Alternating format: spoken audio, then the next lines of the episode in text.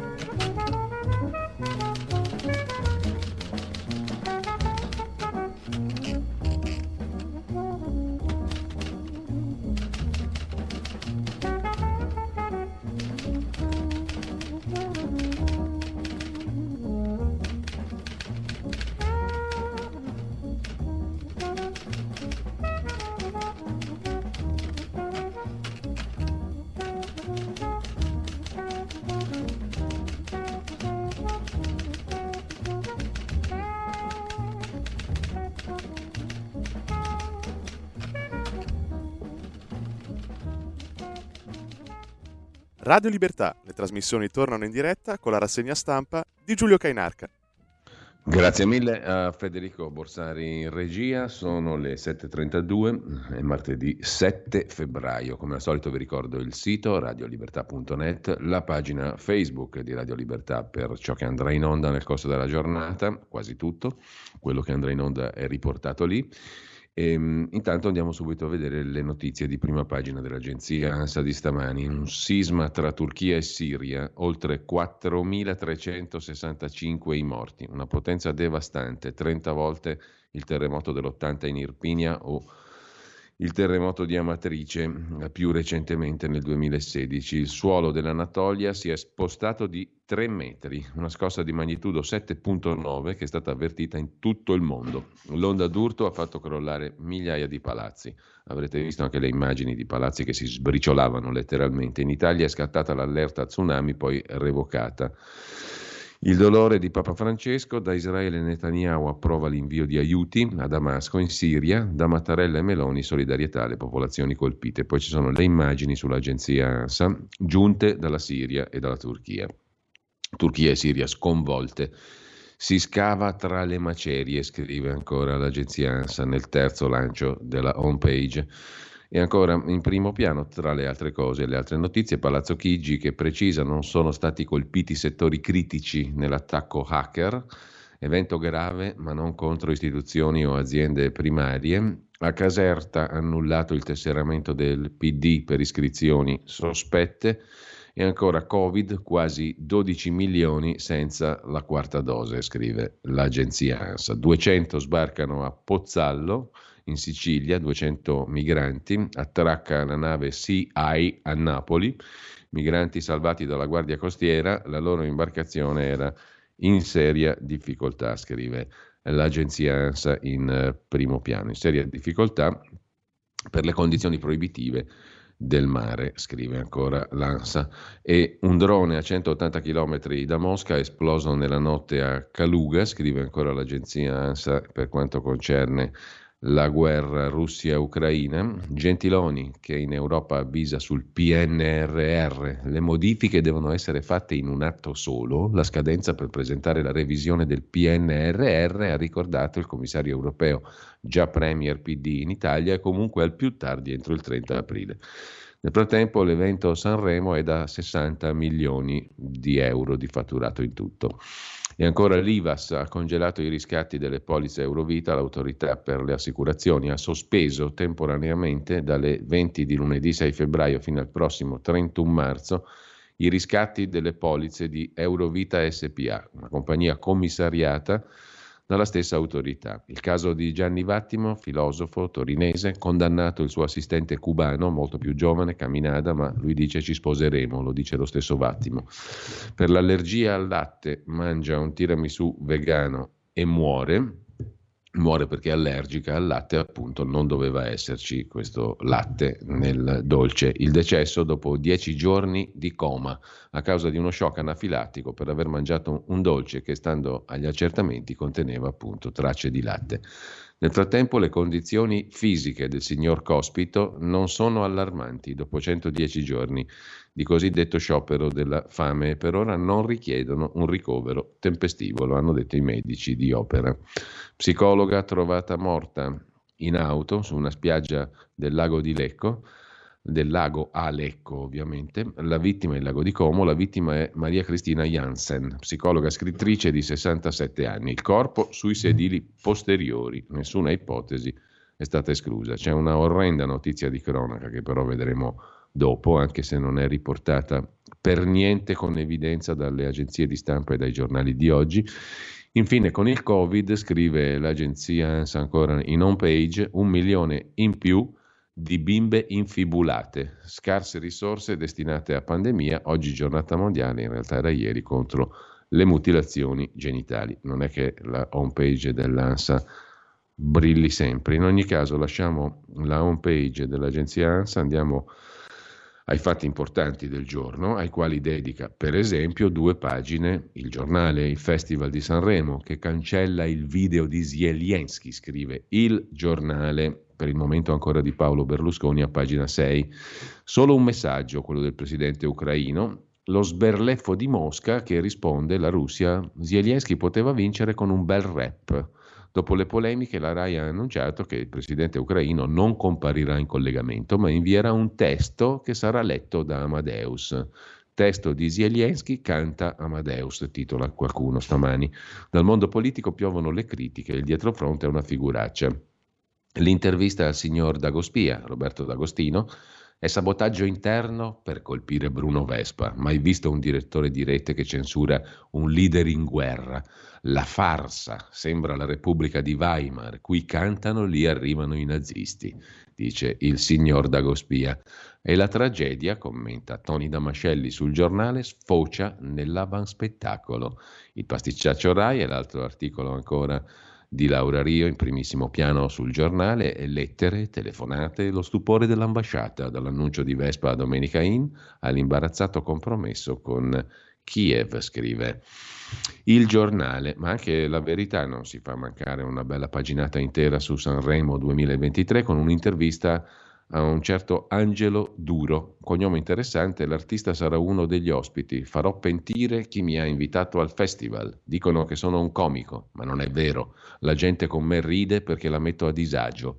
All'Ariston arrivo dopo i miei sold out. C'era bisogno di uno così, cioè come me, sul palco, dice questo Tizio, Angelo Duro, non parlo di politica e di influencer, io sono immorale e ci tengo. Fiorello è capace di riconoscere un talento, ha spinto Amadeus per farmi esibire. Io non sono incazzato, racconto quello che mi succede, causa ed effetto, spiega il signor Angelo Duro a Maurizio Caverzan per la verità, pagina 14, gelido, caustico, tagliente, rassicurante come un katana, una katana, consolatorio come un'incudine, affettuoso come una lastra di ghiaccio, per la sua comicità si usano aggettivi come irriverente, dissacrante, scorretta, ma alla prova degli spettacoli risultano cliché stantii. Lui rifiuta perfino l'etichetta di comico. Insomma, è il non plus ultra questo tizio che gli italiani scopriranno stasera al festival.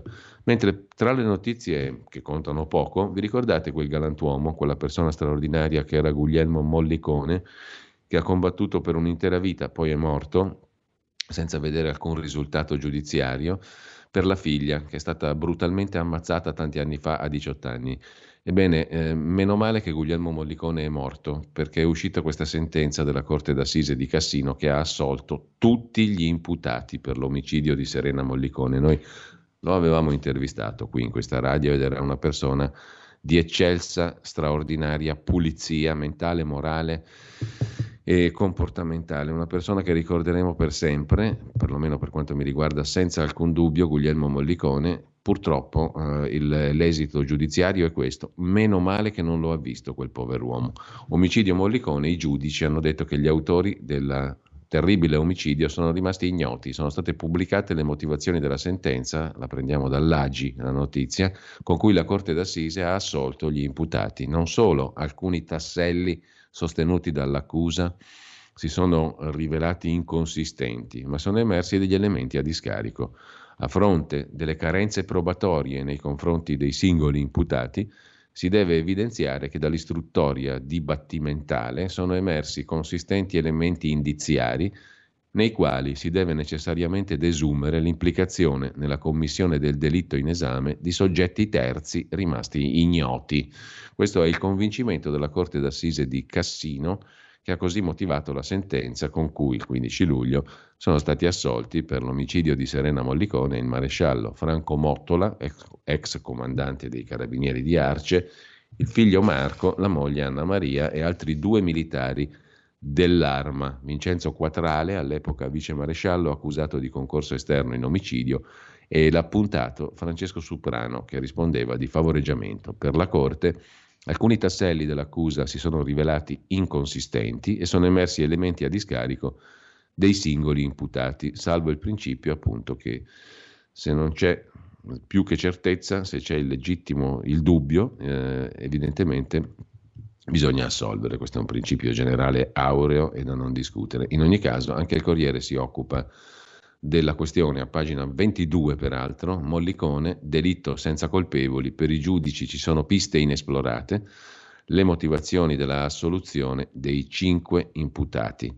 E stiamo parlando di un fatto che ha visto protagonista questa diciottenne sparita nel 2001 e ritrovata cadavere in un bosco due giorni dopo la sparizione. Sono passati 22 anni. Per i magistrati non è provato che Serena entrò in caserma la mattina dell'1 giugno per il papà di Serena era tutt'altro e anche per noi che lo avevamo più volte sentito. In ogni caso rimane una storiaccia giudiziaria orribile e andiamo però a vedere adesso le prime pagine dei quotidiani di oggi, partendo da Avvenire, quotidiano di ispirazione cattolica che apre con la furia della terra, cioè il sisma devastante tra Turchia e Siria, una prima scossa di 7.8 gradi Richter seguita da altre 100 e l'Anatolia si è spostata di ben 3 metri. Colpito anche il cuore della cristianità antica, scrive Avvenire in prima pagina. Gli altri titoli sono per Zelensky, no video a Sanremo. Intanto Putin prepara un'altra offensiva e poi il Papa che parla di Africa sfruttata, ostaggio della violenza, poi vedremo un articolo della professoressa Anna Bono su Atlantico Quotidiano che è assai critica per le parole usate da Papa Francesco in merito all'Africa. Infine migranti, proteste per la motovedetta data alla Libia e in mare nuovo scontro sui pescherecci. È stata consegnata ieri in provincia di Rovigo ad Adria la motovedetta classe 300 destinata alla Libia. L'incontro pubblico tra i ministri degli esteri dei due paesi è stato preceduto da proteste dei volontari delle ONG che hanno gridato no ai respingimenti in mare dei migranti, ma sui rapporti con la Libia pesa anche il tentato sequestro di quattro pescherecci italiani a opera di unità libiche denunciato in Sicilia. Vogliamo garanzie per i lavoratori, hanno ribadito i sindacati, scrive Avvenire, che lasciamo per andare a vedere la prima pagina del Corriere della Sera, le scosse e poi l'apocalisse sul devastante terremoto in Turchia e Siria, sono migliaia i morti. Il Corriere mette in prima pagina, peraltro, meritoriamente, la foto di Serena Mollicone. L'articolo, dicevamo, è a pagina 22, delitto Mollicone, piste inesplorate, le motivazioni della soluzione degli imputati.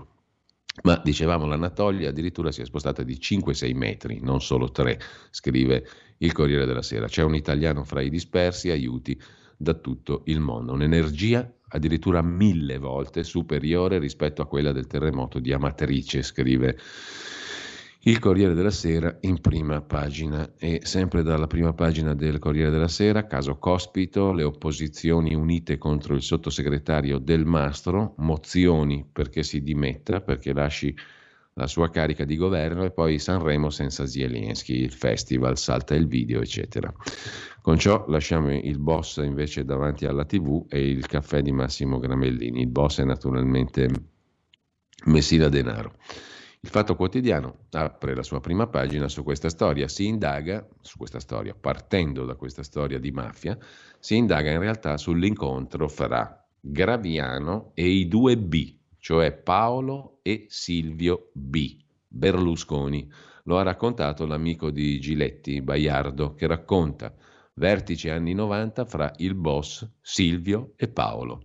La Procura di Firenze è interessata all'argomento perché da tempo sta indagando sul fatto che Berlusconi sia più o meno correlato alle stragi del 93, stragi di stampo mafioso. L'amico del mafioso, cioè Baiardo, dice di conoscere Paolo Berlusconi da decenni e parla di un summit a tre a Milano, sempre smentito dagli avvocati, dai legali. Poi vediamo meglio la questione. Taglio alto, Turchia, terremoto come 130 bombe atomiche, più di 3.000 morti, ma in realtà il bilancio è in continuo aggiornamento. Ponte Morandi invece la frase sopra la testata del Fatto Quotidiano. Il consulente di parte civile ha detto che il timer che indicava il crollo del ponte era partito già nel 1975 da autostrade in curia come quella russa a Chernobyl e sempre dalla prima pagina del Fatto Quotidiano, tangenti europee Qatar, Panzeri e Giorgi, i due italiani incriminati, lavoravano contro Di Maio, contro la sua nomina a inviato dell'Unione Europea nel Golfo Persico. Più fondi europei, più ritardi e l'altra secessione, cresce il divario del Sud. Gli arrivano i fondi, non sono capaci di usarli, mentre il professor Stiglitz denuncia, così hanno ridotto i giganti di Monteprama ad affare di solo marketing, stiamo parlando di Sardegna, uno dei ritrovamenti archeologici più straordinari, intorno ai quali c'è stato, denuncia il fatto quotidiano da qualche giorno, un giro di milioni di finanziamenti sprecati, di soldi pubblici buttati nel cesso. L'archeologo dice hanno ridotto i giganti a feticci marketing, le statue costrette a tour e a pellegrinaggi e poi c'è un magna magna bestiale sopra le statue dei giganti di Monteprama, in quel di Cabras, Oristano, Sardegna. Lasciamo con ciò la prima pagina del quotidiano diretto da Marco Travaglio, anzi la lasciamo per la verità dando un'occhiata anche al dito e alla luna, il titolo dell'editoriale del direttore Travaglio. Il sondaggio di Alessandra Ghisleri per la stampa conferma ciò che pensavamo del caso Cospito. Gli italiani giudicano più severamente la linea del PD contro il 41 bis al terrorista che non le fughe di notizie del duo Donzelli del Mastro. Spetterà alla magistratura accertare se Del Mastro e il deputato di Fratelli d'Italia Donzelli abbiano commesso reati, mentre è giusto visitare detenuti al 41 bis. È lecito chiederne la revoca per Tizio o per Caio, sempre che il PD l'abbia chiesta, visto che lancia il sasso e poi ritira la mano. Ma che sulla visita del 12 gennaio al carcere di Sassari la delegazione del PD non la contasse giusta era una sensazione diffusa, a giudicare dai suoi balbettii, ammissioni errate e contraddizioni. Ora la relazione del GOM, Polizia Penitenziaria, giustamente pubblicata dai media, purtroppo lo conferma. Verini, deputato PD, con notevole ritardo, aveva ammesso che avevano salutato i tre boss vicini di cella di Cospito, dopo che Cospito aveva detto a lui, Verini, a Lai, Orlando e Serracchiani, la delegazione del PD, io non ho niente da dire se prima non parlate con gli altri detenuti, cioè con i mafiosi. Ma dalla relazione si scopre che fu ben più di un saluto. Il casalese Francesco Di Maio disse all'ex ministro di giustizia Orlando Ora siamo inguaiati, frase che il GOM, la polizia penitenziaria, interpreta così. Probabilmente intendeva dire che prima del, nel periodo in cui Orlando era ministro, si stava meglio, mentre ora si sta peggio. Ma il saluto fu in realtà una conversazione di diversi minuti fra i deputati del PD e i mafiosi, proprio sul 41 bis. Francesco Di Maio, il boss camorrista, riferiva alla delegazione del PD, questo lo nota la polizia, la polizia penitenziaria, Francesco Di Maio riferiva alla delegazione PD che il regime 41 bis equivale alla condanna a morte in quanto non c'è la possibilità di difendersi essendo giudicati dal Tribunale di sorveglianza di Roma e non da quello del posto dove si è detenuti, che a suo dire conosce i detenuti. L'unico modo per uscire dal 41 bis è collaborare con la giustizia, ma lui non ha più nulla da dire e non può più collaborare perché, dice Di Maio, il suo clan non esiste più. Parole, commenta Travaglio, che unite a quelle scambiate fra Cospito e Di Maio nell'ora d'aria e svelate da Donzelli alla Camera, deve essere una lotta contro il regime. Noi al 41 bis siamo tutti uguali, dicevano i due, Cospito e il camorrista. Pezzetto dopo pezzetto si arriverà al risultato. Ebbene, queste parole fanno sospettare una strategia per scardinare il carcere duro, il 41 bis, che ha usato anche la visita del quartetto PD. A quel punto i parlamentari si spostano davanti alle celle dei mafiosi siciliani Pino Cammarata e Pietro Rampulla, l'artificiere neofascista di Capaci. Cammarata lamenta le motivazioni fotocopia per i rinnovi del 41 bis e la penuria di cure e visite esterne. Rampulla dice solo di essere al carcere duro da 30 anni. Domanda, forse ingenua, forse no, conclude Marco Travaglio. Perché i quattro del PD non dissero subito cos'era successo, ma hanno atteso le fughe di notizie di Donzelli e del Mastro per svelare i saluti ai mafiosi che saluti non erano? Così la mette Marco Travaglio, prima pagina sul Fatto Quotidiano. Dal Fatto passiamo al giornale, per il momento ancora di Berlusconi, giusto appunto. Zielinski non canta più, ma questo l'abbiamo già visto, è l'argomento d'apertura del giornale di oggi che vi dedica due pagine. Il caos primario nel PD, giallo delle firme a Bologna aumentano i reclami.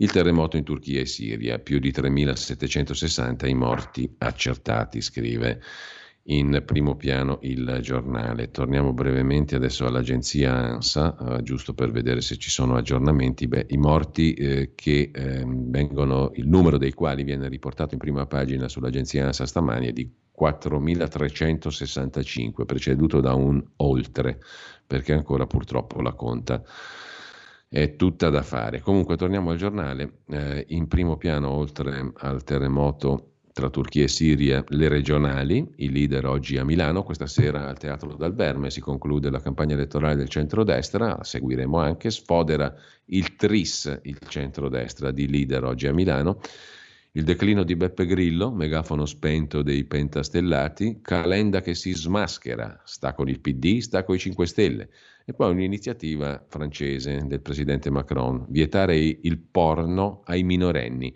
È possibile impedire ai minorenni di accedere a siti pornografici per la Francia di Macron? Sì. Il suo sarà nelle intenzioni il primo governo occidentale a riuscire in un progetto già tentato e sempre fallito. Dal giornale ci spostiamo alla prima pagina del quotidiano nazionale, giorno Nazione, resto del Carlino, l'urlo è il titolo d'apertura con la foto appunto di quest'uomo che urla Terremoto devastante tra Turchia e Siria. L'Anatolia si è spostata di 3-5 metri, si temono fino a 20.000 vittime, offerti aiuti da ogni paese.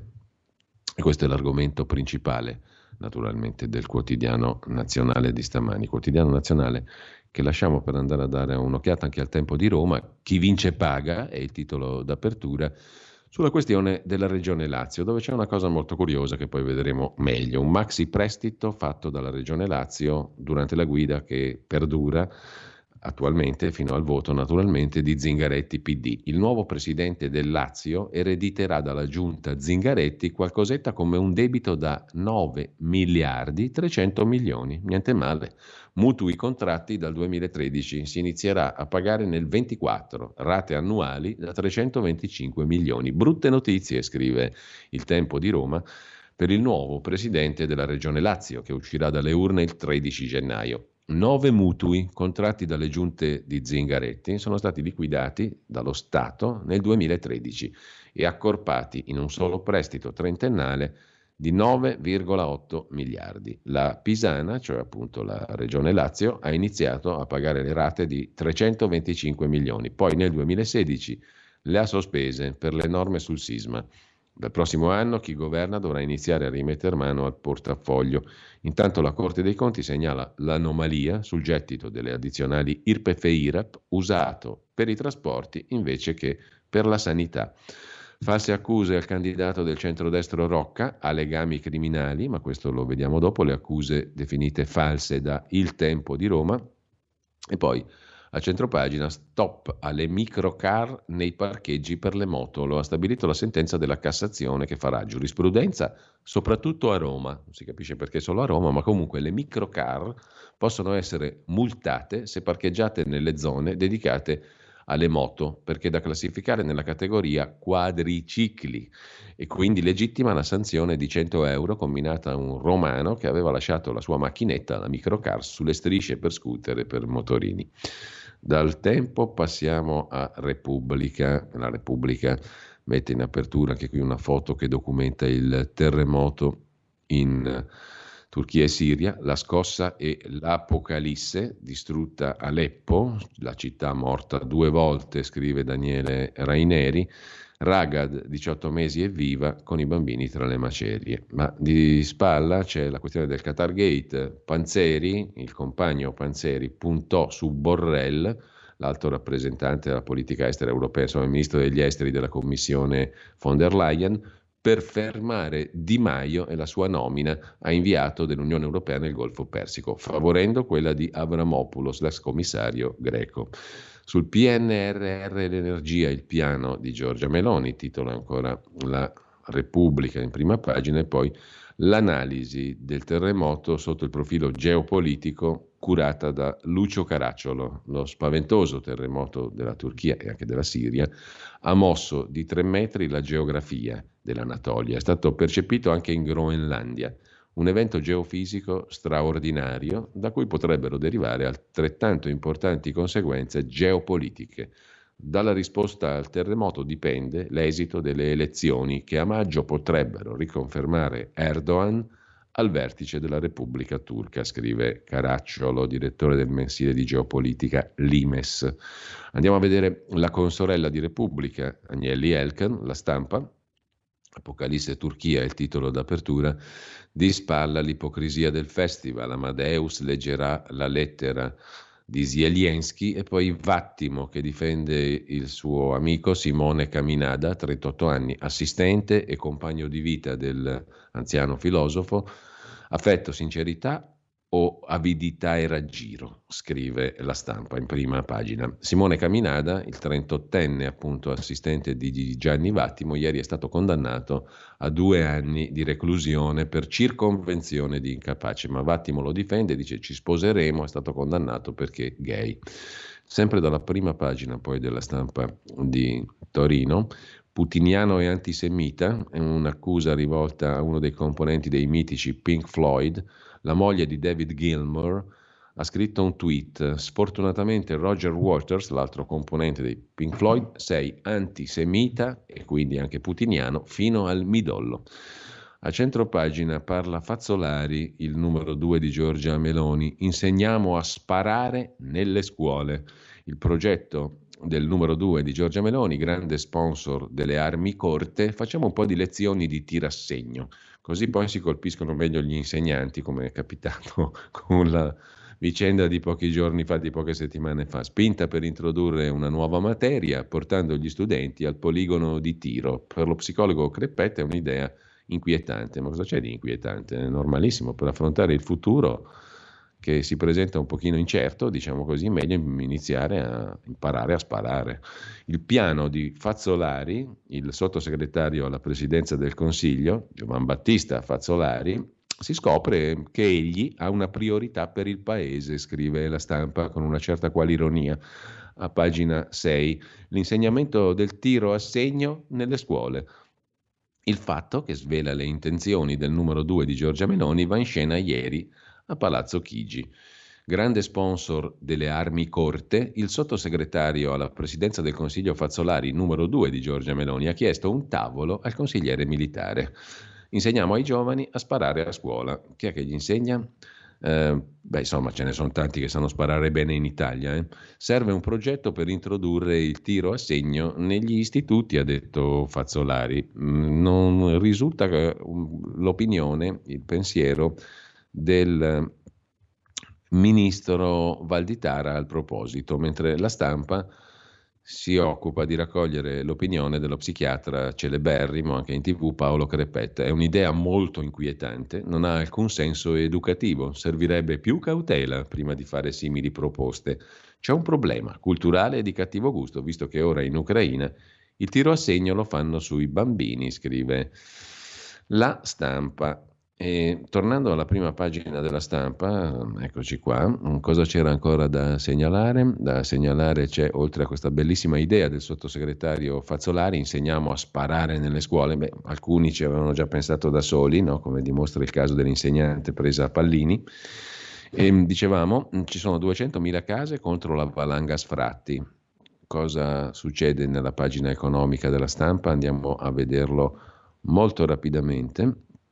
200.000 case contro l'emergenza sfratti è un proposito assai, come dire, mm, assai colossale, assai vasto, diciamo così. Non riesco a trovare la notizia di dettaglio e, e niente, ce ne faremo una ragione. Insomma, eh, in linea generale si propone, qualcuno ha proposto di trovare 200.000 case contro la valanga degli sfratti. Lasciamo con ciò la prima pagina della stampa, andiamo a vedere anche la verità di Maurizio Belpietro. L'apertura è eh, quella relativa all'articolo di Giacomo Amadori che ritorna sul tema toccato da Marco Travaglio nell'editoriale che abbiamo letto prima sul Fatto Quotidiano. Il PD rinnegò la Cartabia per parlare col terrorista. Crescono gli interrogativi sulla spedizione dei quattro parlamentari PD, tra cui l'ex ministro del lavoro e della giustizia Orlando, in carcere a incontrare Cospito ma anche fior di mafiosi. La delegazione guidata da Orlando, l'ex ministro, prima si fece imporre l'inchino ai mafiosi perché Cospito dice loro, amici del PD, se non andate a salutare i miei amici mafiosi non parlo con voi. Poi si prodigò a rabbonire Cospito, arrabbiato con l'ex ministro che l'aveva messo al 41 bis. I medici stoppano l'allarme, il signor Cospito non sta morendo.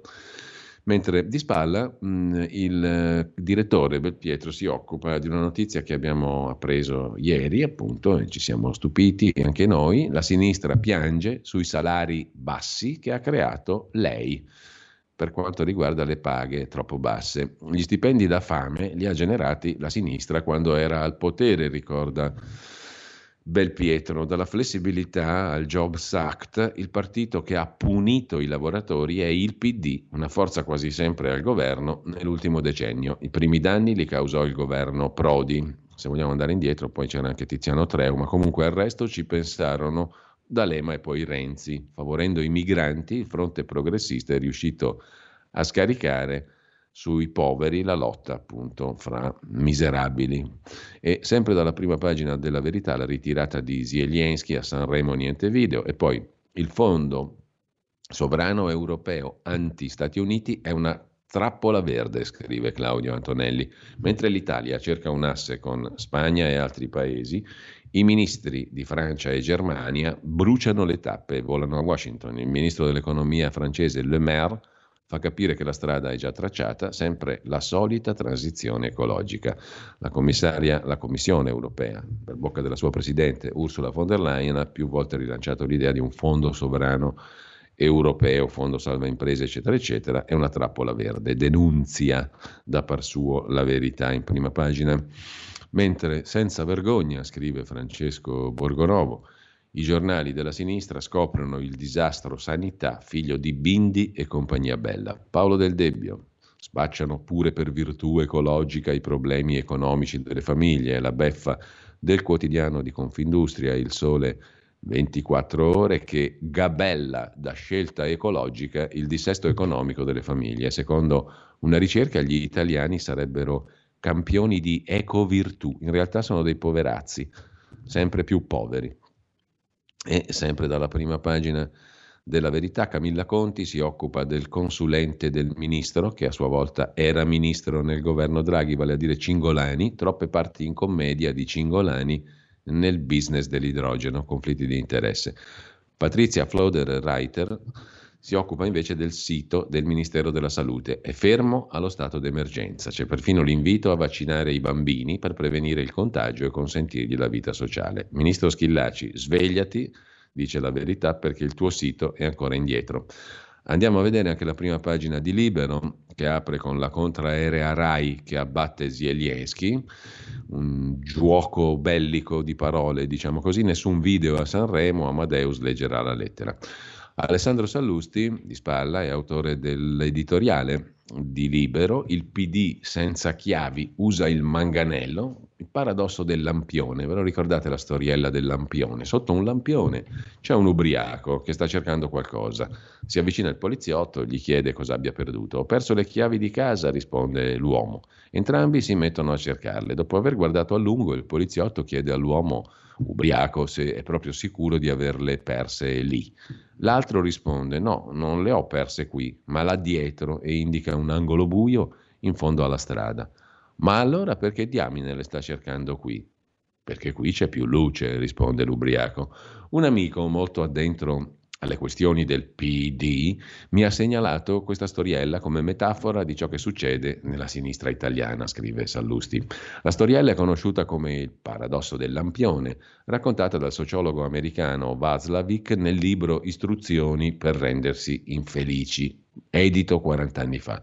Il problema del PD è che sta cercando la sua identità persa da molto tempo laddove non può esserci si aggira fra ONG compromesse coi trafficanti di esseri umani, si innamora del primo Sumaoro, solo perché di pelle nera, senza chiedersi da dove arrivi la sua ricchezza.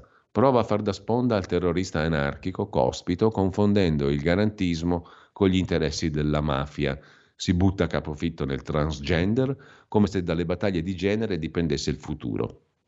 Ovviamente così facendo, scrive Sallusti, la sinistra non cava un ragno dal buco, ma non importa perché i giornali e le tv amiche illuminano la scena come se lì e solo lì, da un momento all'altro, la chiave di casa potesse magicamente saltar fuori. Tempo perso, quella chiave se ancora esiste è altrove, in luoghi che il PD non frequenta da tempo per paura di dover fare i conti coi propri errori. E allora scatta un isterico meccanismo di autoassoluzione violenta. Se la chiave non salta fuori, non è certo colpa nostra che siamo nel giusto. La colpa è delle destre che l'hanno nascosta o se la sono fregata, degli italiani ingrati e distratti. E quindi giù, sta accadendo in queste ore, con il manganello politico-mediatico, a seminare zizzania e divisioni, a provare a innescare dubbi nel fronte avversario, ma per quanto facciano, restano come l'ubriaco sotto il lampione, a cercare una cosa che non c'è più, la fiducia e il rispetto degli italiani, scrive Alessandro Sallusti, che è come il papà che ci ha raccontato una bella favola, diciamo, confortante, rassicurante, bella, bello ascoltarla e leggerla, mentre a centropagina si vota, la sinistra avvelena i pozzi, i giornali anti-Meloni inventano una crisi di governo a colpi di frasi mai dette, dal PD accuse sulla mafia al candidato Annellazio, Rocca, poi ritrattano e si scusano. E sempre dalla prima pagina di Libero, mezza Italia nel panico per il sisma in Turchia, strage in Anatolia, scuole chiuse al sud. Abbiamo esagerato noi italiani con la paura. Mentre c'è un sondaggio autogol della stampa commentato da Renato Farina, per gli italiani è il PD che sbaglia su Cospito. E a chiudere, traffico, urrà, l'appunto di Filippo Facci. Commemorazioni di sta minchia. Avremmo potuto dirlo tutti se bloccati nel traffico mentre andiamo a un appuntamento. Peraltro non abbiamo la certezza che Matteo Messina Denaro il 23 maggio scorso, immobile in auto, parlasse proprio di Giovanni Falcone e sapesse che le commemorazioni erano per la strage di Capaci, però abbiamo certezza che tutti coloro che hanno menato scandalo, giornali, siti web, programmi tv, loro invece sì l'avrebbero saputo, anzi, bloccati nel traffico, loro avrebbero detto che bello, sono impalato nel traffico e mi salta l'appuntamento, ma è per le commemorazioni di Falcone. Tanta sensibilità andrebbe premiata, scrive Filippo Facci, non solo ricordando ogni volta quanto è stato detto dopo la morte di Falcone, peraltro in una telefonata intercettata, ma anche quanto è stato detto prima della morte di Falcone e soprattutto scritto e pubblicamente, non in una telefonata intercettata, cioè quello che scrissero l'Unità, Repubblica e il giornale e anche Magistratura Democratica che definì la direzione investigativa antimafia, la DIA di Falcone, una ristrutturazione neo-autoritaria.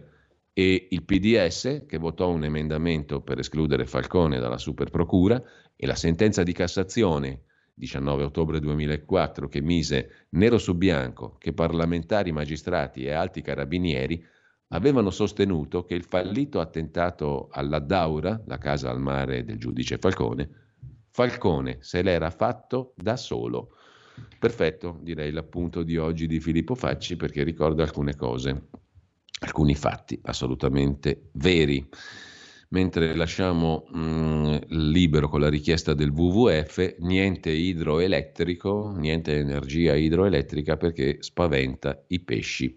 Con ciò abbiamo visto anche Libero, andiamo a dare un'occhiata al giornale del cittadino e fiscalmente residente in Svizzera Carlo De Benedetti, il domani, pubblicato peraltro in Italia, Nordio sotto assedio, tutte le colpe del governo ricadono sul ministro, scrive il eh, domani nella sua prima pagina. Dalla sua prima pagina del domani passiamo a quella del riformista. L'arresto di Pittelli fu illegale, non c'erano indizi, tre anni e mezzo di torture, scrive Tiziana Vaiolo sull'avvocato e parlamentare calabrese di Forza Italia e anche questo lo diamo per visto, mentre vi segnalo una bellissima Andrea's Version, la rubrica di Andrea Marcenaro, oggi in prima pagina sul foglio, come da tantissimi anni, da sempre a questa parte, per fortuna nostra di lettori, il più dei giorni. L'Andrea's Version di oggi ci porta intorno a un fatto molto grave, preoccupante, diremmo inquietante. Scrive Marcenaro, ancora scritte sui vagoni della metropolitana di Milano scritte eseguite dai pericolosissimi gruppi anarchici insurrezionalisti europei contro lo SIM, lo Stato imperialista delle multinazionali, guidato da entità potenti quanto inflessibili come Salvini e Meloni. Rilevanti i danni a due degli ampi finestrini della carrozza di un vagone della metropolitana di Milano con questo ennesimo atto vandalico ed estremamente minaccioso, effettuato clandestinamente sopra un mezzo di trasporto di eccezionale importanza della capitale morale di un paese fondatore dell'Europa, le armate globali dell'anarchia intendono alzare il livello dello scontro e come minimo dello scontrino, scrive Andrea Marcenaro in prima pagina sul Foglio. Prima pagina di Italia Oggi. Tema giustizia, 10.000 assunzioni. Grazie alla spinta del PNRR, il comparto della giustizia vedrà migliaia di stabilizzazioni o nuovi ingressi in tribunale o al Ministero. Già online il bando per reclutare 800 unità. Assunzioni nella giustizia con la spinta del PNRR, tra nuovi ingressi e stabilizzazioni nel 23 migliaia di nuovi lavoratori entreranno al Ministero o nei tribunali. L'ultima notizia del 13 gennaio, quando sul portale InPA è stato pubblicato il bando per il reclutamento di 791 unità di personale non dirigenziale a tempo indeterminato da inquadrare nell'area funzionari dei ruoli del Ministero della Giustizia. Una bella infornata di 10.000 assunti. Si lamenteranno ancora della carenza di organico? Sempre poi dalla prima pagina di Italia Oggi, ma lo vediamo dopo, Tino Oldani, come sempre puntuale e preciso sulle questioni di carattere europeo, in questo caso la direttiva dell'Unione Europea sulle nostre belle case da rendere green, efficientare energeticamente, avanza. È una follia che è alla sponda della, centrale, della Banca scusa, Centrale Europea. Piaccia o no, Greta Thunberg ha vinto, scrive Tino Oldani. Dopodiché il Festival di Sanremo va verso i 50 milioni di raccolta di pubblicità, Rai Pubblicità, e ancora Giuseppe Conte nella rubrica Diritto rovescio, il corsivo di prima pagina. Conte è un personaggio politico, scrive il direttore Magnaschi, che per i suoi interessi si muove molto bene, anche se non ne condivido certamente le mosse. È infatti uno spregiudicato che è disposto a tenere e a rovesciare istantaneamente tutte le sue tesi senza nemmeno metterci la freccia, senza nemmeno mettere la freccia per cambiare la direzione. Non metterci la faccia, mettere la freccia. Non a caso Conte è riuscito a mettere fuori uso perfino Beppe Grillo, uno che con una battuta polverizza chiunque gli si opponga e che invece è finito a terra come uno straccio bagnato. Adesso Giuseppi ha messo nel mirino il PD che gli si è consegnato senza fare un bau, anzi mendicando di potersi alleare con chi lo annienterà. Un caso recente a Roma, dove l'alleanza col 5 Stelle avrebbe fatto vincere le regionali al candidato PD. Conte ha tolto il suo sostegno a Letta con la scusa dell'inceneritore. A Milano, invece, dove i 5 Stelle non hanno i voti per far vincere il PD, gli hanno assicurato il loro sostegno a Maiorino. In questo modo, conclude Magnaschi, il PD affonda, ma non per colpa di Conte, bensì per insipienza sua, scrive Pierluigi Magnaschi. Detto questo, abbiamo visto le prime pagine, vi segnalo Adesso, visto che sono quasi circa le 8 e un quarto, diamo un'occhiata super rapida ai temi del giorno. Ma poi oggi, stamattina, abbiamo anche la voce di chi ascolta alle 9.30, quindi la possibilità di fare una bella chiacchierata fra di noi, cioè io con tutti voi eh, e su un tema che sicuramente sarà di vostro interesse, tenetevi all'ascolto che ne parliamo tutti insieme, dalle 9.30 alle 10.30, ma eh, dicevo adesso andiamo a vedere anche i pezzi interessanti di oggi. Sempre interessante è la pagina dei commenti di Italia Oggi, pagina 2. Oggi sono tre i pezzi, tutti e tre di sicuro interesse il pezzo di Carlo Valentini sulla riforma delle regioni, come non si deve fare, non è una coccarda da mettere sul petto, ma è una questione seria, la riforma del regionalismo italiano, tema che affronta anche Martino Loiacono più sotto il profilo della competizione elettorale regionale Lombardia e Lazio. Più che chi vince, contano le percentuali dei vari partiti. Infine Marco Bertoncini sarà un braccio di ferro fra Meloni e Salvini. Sul tema dell'autonomia differenziata, delle autonomie regionali, si sofferma anche il direttore di Avvenire, Marco Tarquinio, sempre a pagina 2, la pagina delle lettere. Non si tratta di frenare i forti, ma di rafforzare i deboli. Due lettere serie, riflessive, di due lettori di Avvenire, da nord e da sud, su uno dei temi più incandescenti del momento, l'applicazione da parte del governo a trazione di destra di una parte del semifederalismo varato più di vent'anni fa dal centro-sinistra. Vedo un grave rischio, scrive il direttore Tarquinio, ma anche un'opportunità da cogliere. Spero se ne sia capaci. Poi abbiamo tutto il tempo per approfondire. Intanto, a proposito di questioni territoriali, nord, sud, Lombardia, Milano, eccetera, c'è l'attacco di Beppe Sala a Giorgia Meloni è inaccettabile che il governo non si occupi di Milano, protesta Beppe Sala, perché adesso c'è il governo di destra, così come il signor Cospito ha cominciato a mm, diciamo così, avanzare le sue nobilissime istanze nel momento in cui è arrivato il governo Meloni. È un caso naturalmente, una coincidenza temporale che non ha alcuna valenza né politica né morale, sia chiaro. Il sindaco Sala chiama in causa la Premier sul quattrino, sui fondi. Il sindaco Sala potrebbe fare un'operazione interessante, cioè dire ai cittadini milanesi quanto regalano in tasse ogni anno a Roma, allo Stato centrale italiano. Sarebbe un'operazione trasparenza che non credo possa risultare sgradita al cittadino milanese. Io, cittadino milanese, avrei il gusto di sapere quanto regalo di tasse allo Stato centrale italiano ogni anno. Non sarebbe male che il sindaco Sala si preoccupasse di questa operazione trasparenza fiscale. No, cosa ne dite? Nelle casse del comune, dice il sindaco Sala, mancano 50 milioni di euro per evitare di tagliare servizi, tra cui i centri estivi, per una cifra sui 5 milioni. A oggi la risposta del governo alle richieste milanesi è stata negativa. Quale governo? Perché non è che si lì da moltissimo la signora Meloni. Continuo a vedere ministri, ha detto l'ottimo sindaco di Milano, che fanno passerelle e fotografie, ma a me di questo non viene in tasca nulla. E a noi, sindaco, a noi cittadini? Gli amici, mi pare che il governo pensi prima agli amici, poi agli amici degli amici e che per gli altri ci sia disinteresse. Nel PD invece non si pensa agli amici, loro sono altruisti. In Lombardia una sfida a tre livelli, scrive ancora Avvenire, qui torniamo alle regionali, di domenica e lunedì prossimi, uh, quella a 4 per la presidenza, la sfida, si somma la sfida tutta dentro al centro-destra con Fratelli d'Italia, Meloni che deve gestire gli equilibri interni per non mettere in crisi l'alleanza che punta al bis di Attilio Fontana. Poi c'è quella fra il campo largo di Maiorino e il terzo polo di Moratti, sono i tre livelli della sfida.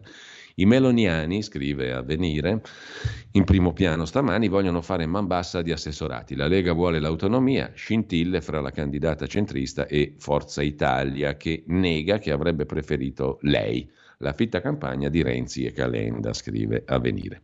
Maiorino invece annunzia, terrò io la sanità, la delega alla sanità non la do a un assessore, la tengo io. Ecco la squadra, il candidato PD annuncia i nomi di Gerardo Colombo, Cecilia Strada, Nico Acampora e Francesca Balzani, che se non sbaglio era già stata assessore al bilancio in una giunta, già vice sindaco di Milano con Pisapia, eurodeputata del PD Balzani. Cecilia Strada è figlia di Gino Strada Emergency. E mh, mm, dal Corriere che annuncia questa cosa passiamo al quotidiano nazionale, anzi il giorno, che intervista una delle candidate alla presidenza della Lombardia, la quarta candidata, Mara Ghidorzi. Sulla sanità basta privati nell'arco di cinque anni, dice eh, l'aspirante governatrice di Unione Popolare, insomma la sinistra, oltre il PD. Basta privati nell'arco di cinque anni, qualcuno potrebbe obiettare così andiamo alla sanità del Congo, qualcun altro invece sarà felice, comunque al di là di questo una sanatoria per Aller e via dicendo. I medici di base incentivi a chi apre lo studio medico in aree svantaggiate per quanto riguarda l'edilizia pubblica, nuove case e regolarizzare gli abusivi per necessità. Così il quotidiano Il Giorno riassume le posizioni e i programmi della candidata di sinistra Unione Popolare Mara Ghidorzi alla presidenza della Lombardia. Eh, andiamo a vedere anche la prima pagina, prima pagina eh, chiedo scusa, anche il, il, primo piano del Tempo di Roma sull'altra mh, mm, competizione elettorale, quella appunto nel Lazio. E qui, eh, come il tempo evidenzia in prima pagina, c'è una pesante eredità, secondo il quotidiano romano, di Zingaretti, mutuo da 9 miliardi e 300 milioni che il nuovo presidente della regione si troverà sul gobbone, dovrà pagare 325 milioni all'anno, prima rata nel 24. I prestiti sono stati concessi alla regione Lazio di Zingaretti dal Ministero dell'Economia dal 2013 al 2015 e non sono ancora stati pagati. Il pesante macigno finanziario è stato scovato dal consigliere della Lega Angelo Tripodi, che ha scoperto l'inghippo. Mentre a proposito di Rocca, Repubblica ci torna sopra in prima pagina, in primo piano, nella pagina nazionale, pagina 13, sul candidato presidente del centrodestra. Da avvocato legale delle cliniche a candidato nel Lazio. Gli intrecci di Rocca con i big della sanità, enti, fondazioni, sindacati guidati in passato dall'aspirante candidato della destra se eletto, l'ex numero uno della Croce Rossa dovrà decidere dei suoi ex datori di lavoro. Rocca è stato presidente della Fondazione San Raffaele della famiglia Angelucci, gli editori di Libero, Il Tempo, e del Corriere dell'Umbria che stanno comprando il giornale La Verità, Angelucci che gestisce un centro di riabilitazione e i rapporti benefici nel Lazio. Il candidato del centrodestra è stato anche direttore della fondazione che gestisce un centro dermatologico molto noto a Roma, budget 20 milioni. Oltre che come ex presidente della Croce Rossa si potrebbe trovare poi Rocca in quanto tale a gestire anche il rapporto tra la Croce Rossa e la Regione Lazio, anche in vista del giubileo del 2000 e 25, mentre Berlusconi frena ma Moratti ringrazia, voti per me da Forza Italia, dice Letizia Moratti. Chi sparge fango, eh, lo sottolinea invece libero del quotidiano Angelucci sul nominato, eh, del proprietario anzi Angelucci sul nominato per via dei suoi rapporti con Rocca. Rocca sta coi boss, il PD lancia accuse e poi ammette la balla. Sara Battisti, candidata alla Regione Lazio, compagna di Rocky Ruberti spara sul candidato del centrodestra, poi si scusa, PD in crisi di nervi. Rocca è legato al clan di Ostia, ha detto la Battisti, che gestisce il narcotraffico e ha legami profondi con questi tessuti mafiosi e illegali. Poi ha detto ancora accuse senza fondamento. Mi scuso con Rocca, era un po' confusa la ragazza. La ragazza aveva a che fare anche con il tizio, io li ammazzo, devono venire a chiedere scusa per quello che mi hanno chiesto, cioè, vi ricordate, no? il Rocky Ruberti, quello che voleva, mm, se mi avvicinano gli sparo, lo ammazzo e compagnia bella, quello là, insomma. Questa era la tizia. Mentre Francesco Rocca è intervistato a tutti tondo su pagina 12 della Verità da Sarina Biraghi. Taglierò i tempi d'attesa della sanità laziale. Pendolari e aziende chiedono strade, pronto soccorso e ospedali vanno risollevati digitalizzando, Roma investa nella raccolta differenziata di rifiuti, Giubileo 25, ritardi a causa della sciatteria di Zingaretti, dice il candidato di centrodestra nel Lazio Francesco Rocca. Bisogna investire anche sui treni, voglio ripristinare l'assessorato alla cultura. L'autonomia regionale aiuta, punteremo sulle infrastrutture, attacchi da sinistra sono demagogia, così la verità riassume la lunga chiacchierata con Francesco Rocca. Per quanto concerne invece un tema per eccellenza della regione, di competenza delle regioni, cioè la salute, vi segnalo dal quotidiano Sanità un articolo sull'autonomia differenziata con le parole del ministro Calderoli che sottolinea il servizio sanitario nazionale non è in discussione e il ministro della salute Schillaci propone il ministero possa rimuovere chi non rispetta i parametri. Il ministro Calderoli ha chiarito che il servizio sanitario nazionale non è in discussione perché rappresenta, ha detto Calderoli, un presidio del nostro sistema sociale.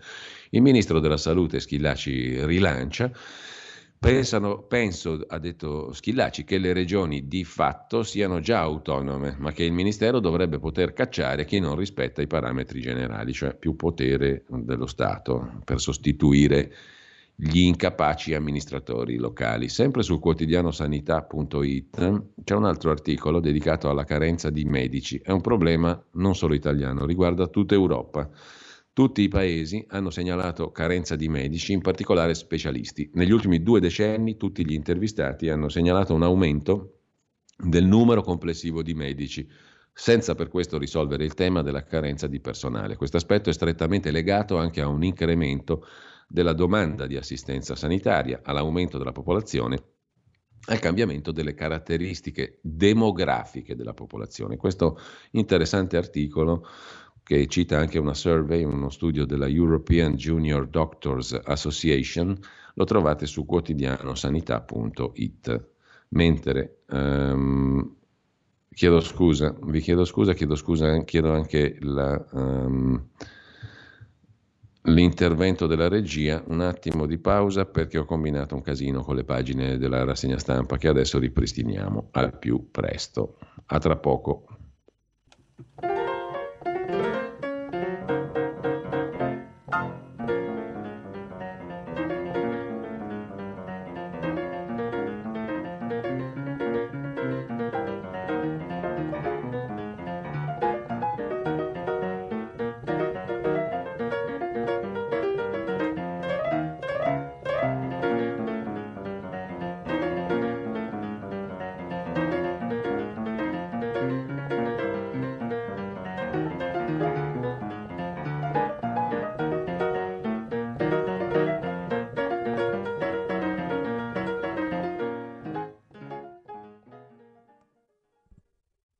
La linea al direttore Giulio Cainarca. Eccoci qua, grazie Federico. Quest'oggi siamo da remoto, come qualcuno avrà compreso, per un via di una serie di impegni successivi immediatamente alla rassegna stampa. In ogni caso, eh, temevo di aver combinato un casino, no. Per fortuna non tanto, quindi siamo a posto così. Allora, eh, dicevamo, bello il pezzo sulla carenza di medici, interessante, eh, sulla carenza di medici che riguarda tutta Europa su quotidiano sanità. Vi segnalo, mh, mm, a proposito di sanità, un altro articolo su Libero, pagina 6. La sinistra è alla frutta, l'ultima bufala del PD, la sanità lombarda svenduta ai privati. Secondo i numeri del Sistema Sanitario Nazionale, in proporzione agli abitanti, la Lombardia è settima per letti accreditati ai privati, dietro a Campania ed Emilia-Romagna, cioè De Luca e Bonaccini. C'è un poco da fare la predica sulla privatizzazione della sanità. La loro è più privatizzata di quella lombarda. per essere sintetici. Mentre a proposito di autonomia, pensate che ha fatto la ministra per le autonomie. Con quale spirito lo rivela oggi in un'intervista alla stampa di Torino, pagina 9. Stiamo parlando di Maria Stella Gelmini che si capisce, si capisce quante ne ha combinate, zero, come ministra delle affari regionali, perché la pensava così. L'autonomia è solo uno spot elettorale, hai voglia, l'avevano messa lì quelli di Forza Italia a fare la ministra delle autonomie e delle regioni, una che la pensava così, che l'autonomia è una cazzata, è uno spot elettorale, dice l'ex ministra Gelmini, che adesso è invece è entrata a far parte de, della gente che piace alla gente che piace, cioè vice segretaria di Azione di Carlo Calenda, il simpatico Calenda che si vede in giro nei manifesti elettorali anche a Milano, il voto serio. Fai un voto serio e vedi la faccia di Calenda. Sorgono spontanee determinate battute che naturalmente non sono opportune da pronunciare in pubblico. Comunque, uscire dalla logica del derby nord-sud, ci spiega l'ex ministra per le autonomie, hai voglia, il presidenziale delle autonomie è uno spot elettorale, una stupidaggine. Il presidenzialismo, lasciamo in pace il Quirinale, meglio il premierato, perché Calenda e Renzi dicono così. Calderoli intende far credere a Lombardi e Veneti che la svolta è vicina, ma serviranno anni serviranno anni per fare una cosa schifosa o per fare una cosa utile? Decidiamoci. Per cambiare la Costituzione ci vuole una bicamerale, ci spiega la signora dottoressa Maria Stella Gelmini, ex ministra, eccetera, eccetera. Ho idea che siamo in pausa, quindi pausa. Avevamo ascoltato poco fa un pezzo straordinario, Yubi Blake, e ce lo ascolteremo anche dopo, direi forse, non lo so. Vediamo, vediamo come butta, tutto è improvvisato. Stai ascoltando Radio Libertà. La tua voce libera, senza filtri né censura. La tua radio.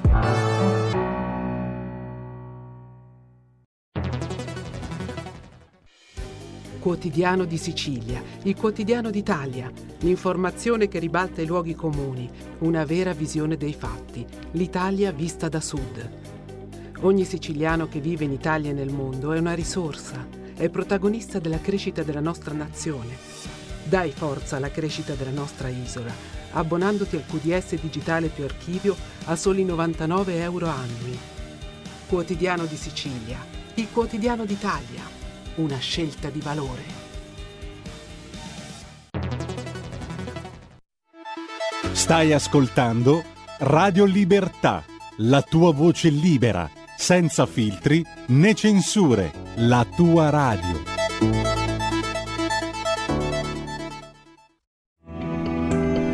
Il meteo.it presenta le previsioni del giorno. Venti gelidi dalla Russia investono l'Italia provocando sul nostro paese un ulteriore calo delle temperature. Nella prima parte della giornata il sole sarà prevalente al nord e sui settori centrali tirrenici dove i cieli si presenteranno sereni quasi ovunque. Più nubi altrove con qualche rovescio sulle isole maggiori e sul medio versante adriatico. Nevoso a bassa quota. Nel pomeriggio tempo instabile su Sicilia e Sardegna, meglio altrove. Per ora è tutto da ilmeteo.it dove il fa la differenza anche nella nostra app. Una buona giornata da Lorenzo Tedici. Avete ascoltato le previsioni del giorno.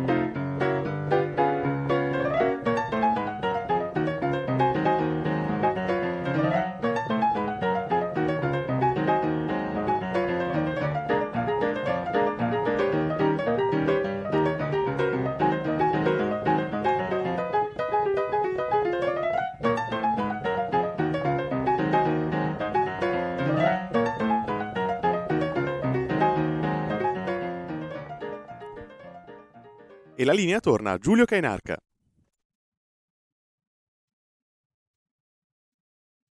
E Giulio, non ti sentiamo.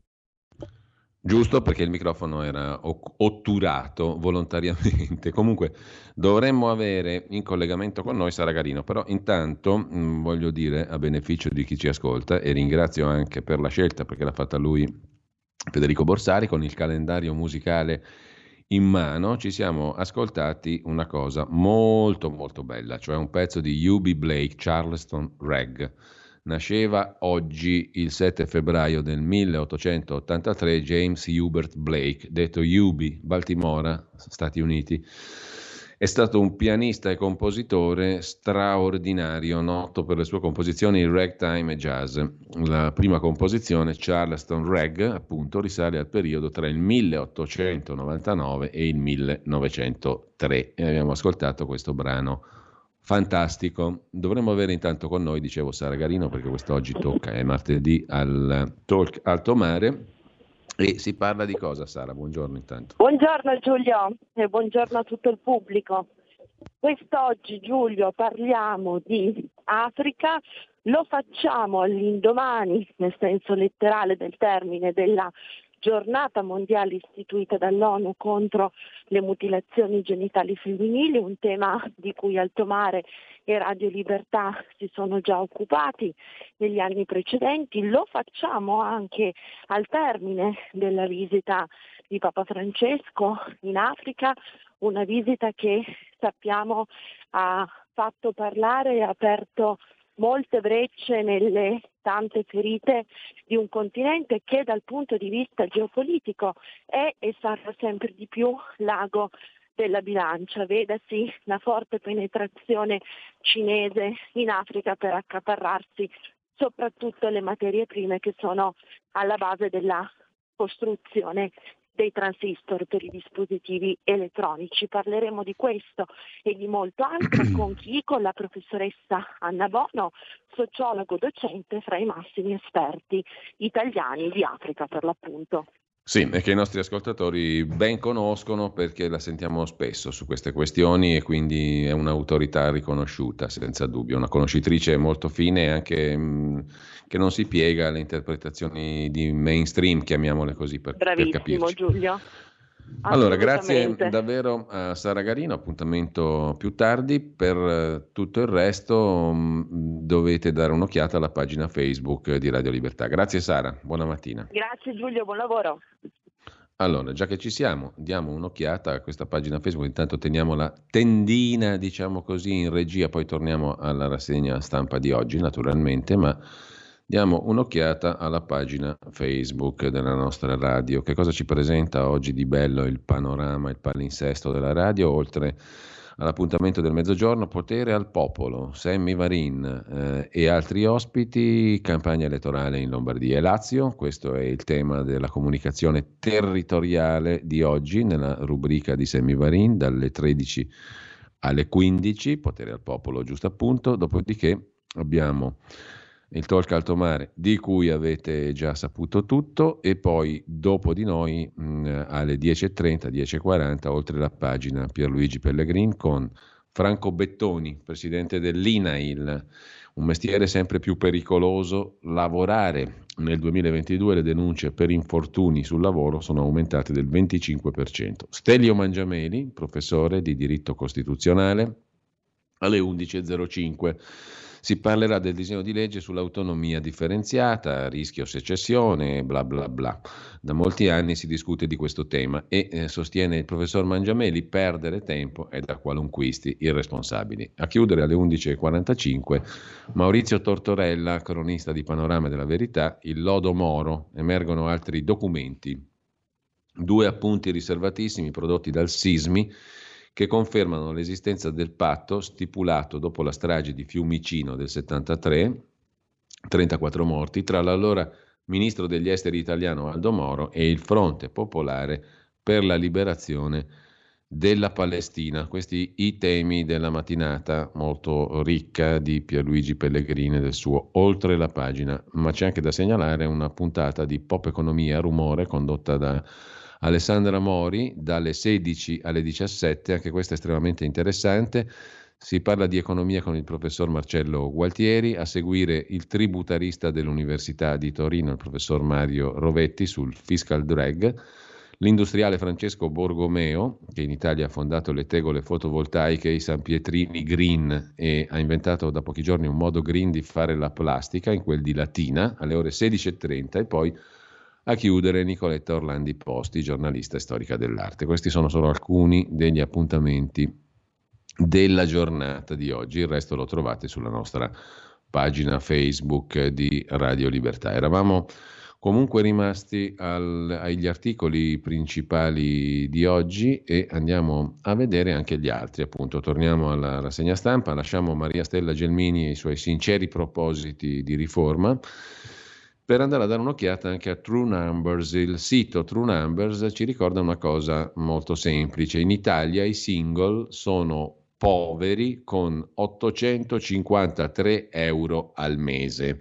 Se hai famiglia la cosa diventa molto diversa tra nord e sud. A proposito di federalismo reale, diciamo così, dipende da dove si vive ovviamente. Una famiglia con tre figli, per esempio, a Milano non ce la fa con 2070 euro. Essere poveri in Italia è anche una questione geografica, scrive True Numbers. Se si vive da soli in una grande città del nord e si hanno meno di 60 anni, si deve avere a disposizione almeno 852 euro al mese per non cadere nell'indigenza. Questa cifra scende di molto, 570 euro, se si abita in una provincia nel mezzogiorno d'Italia.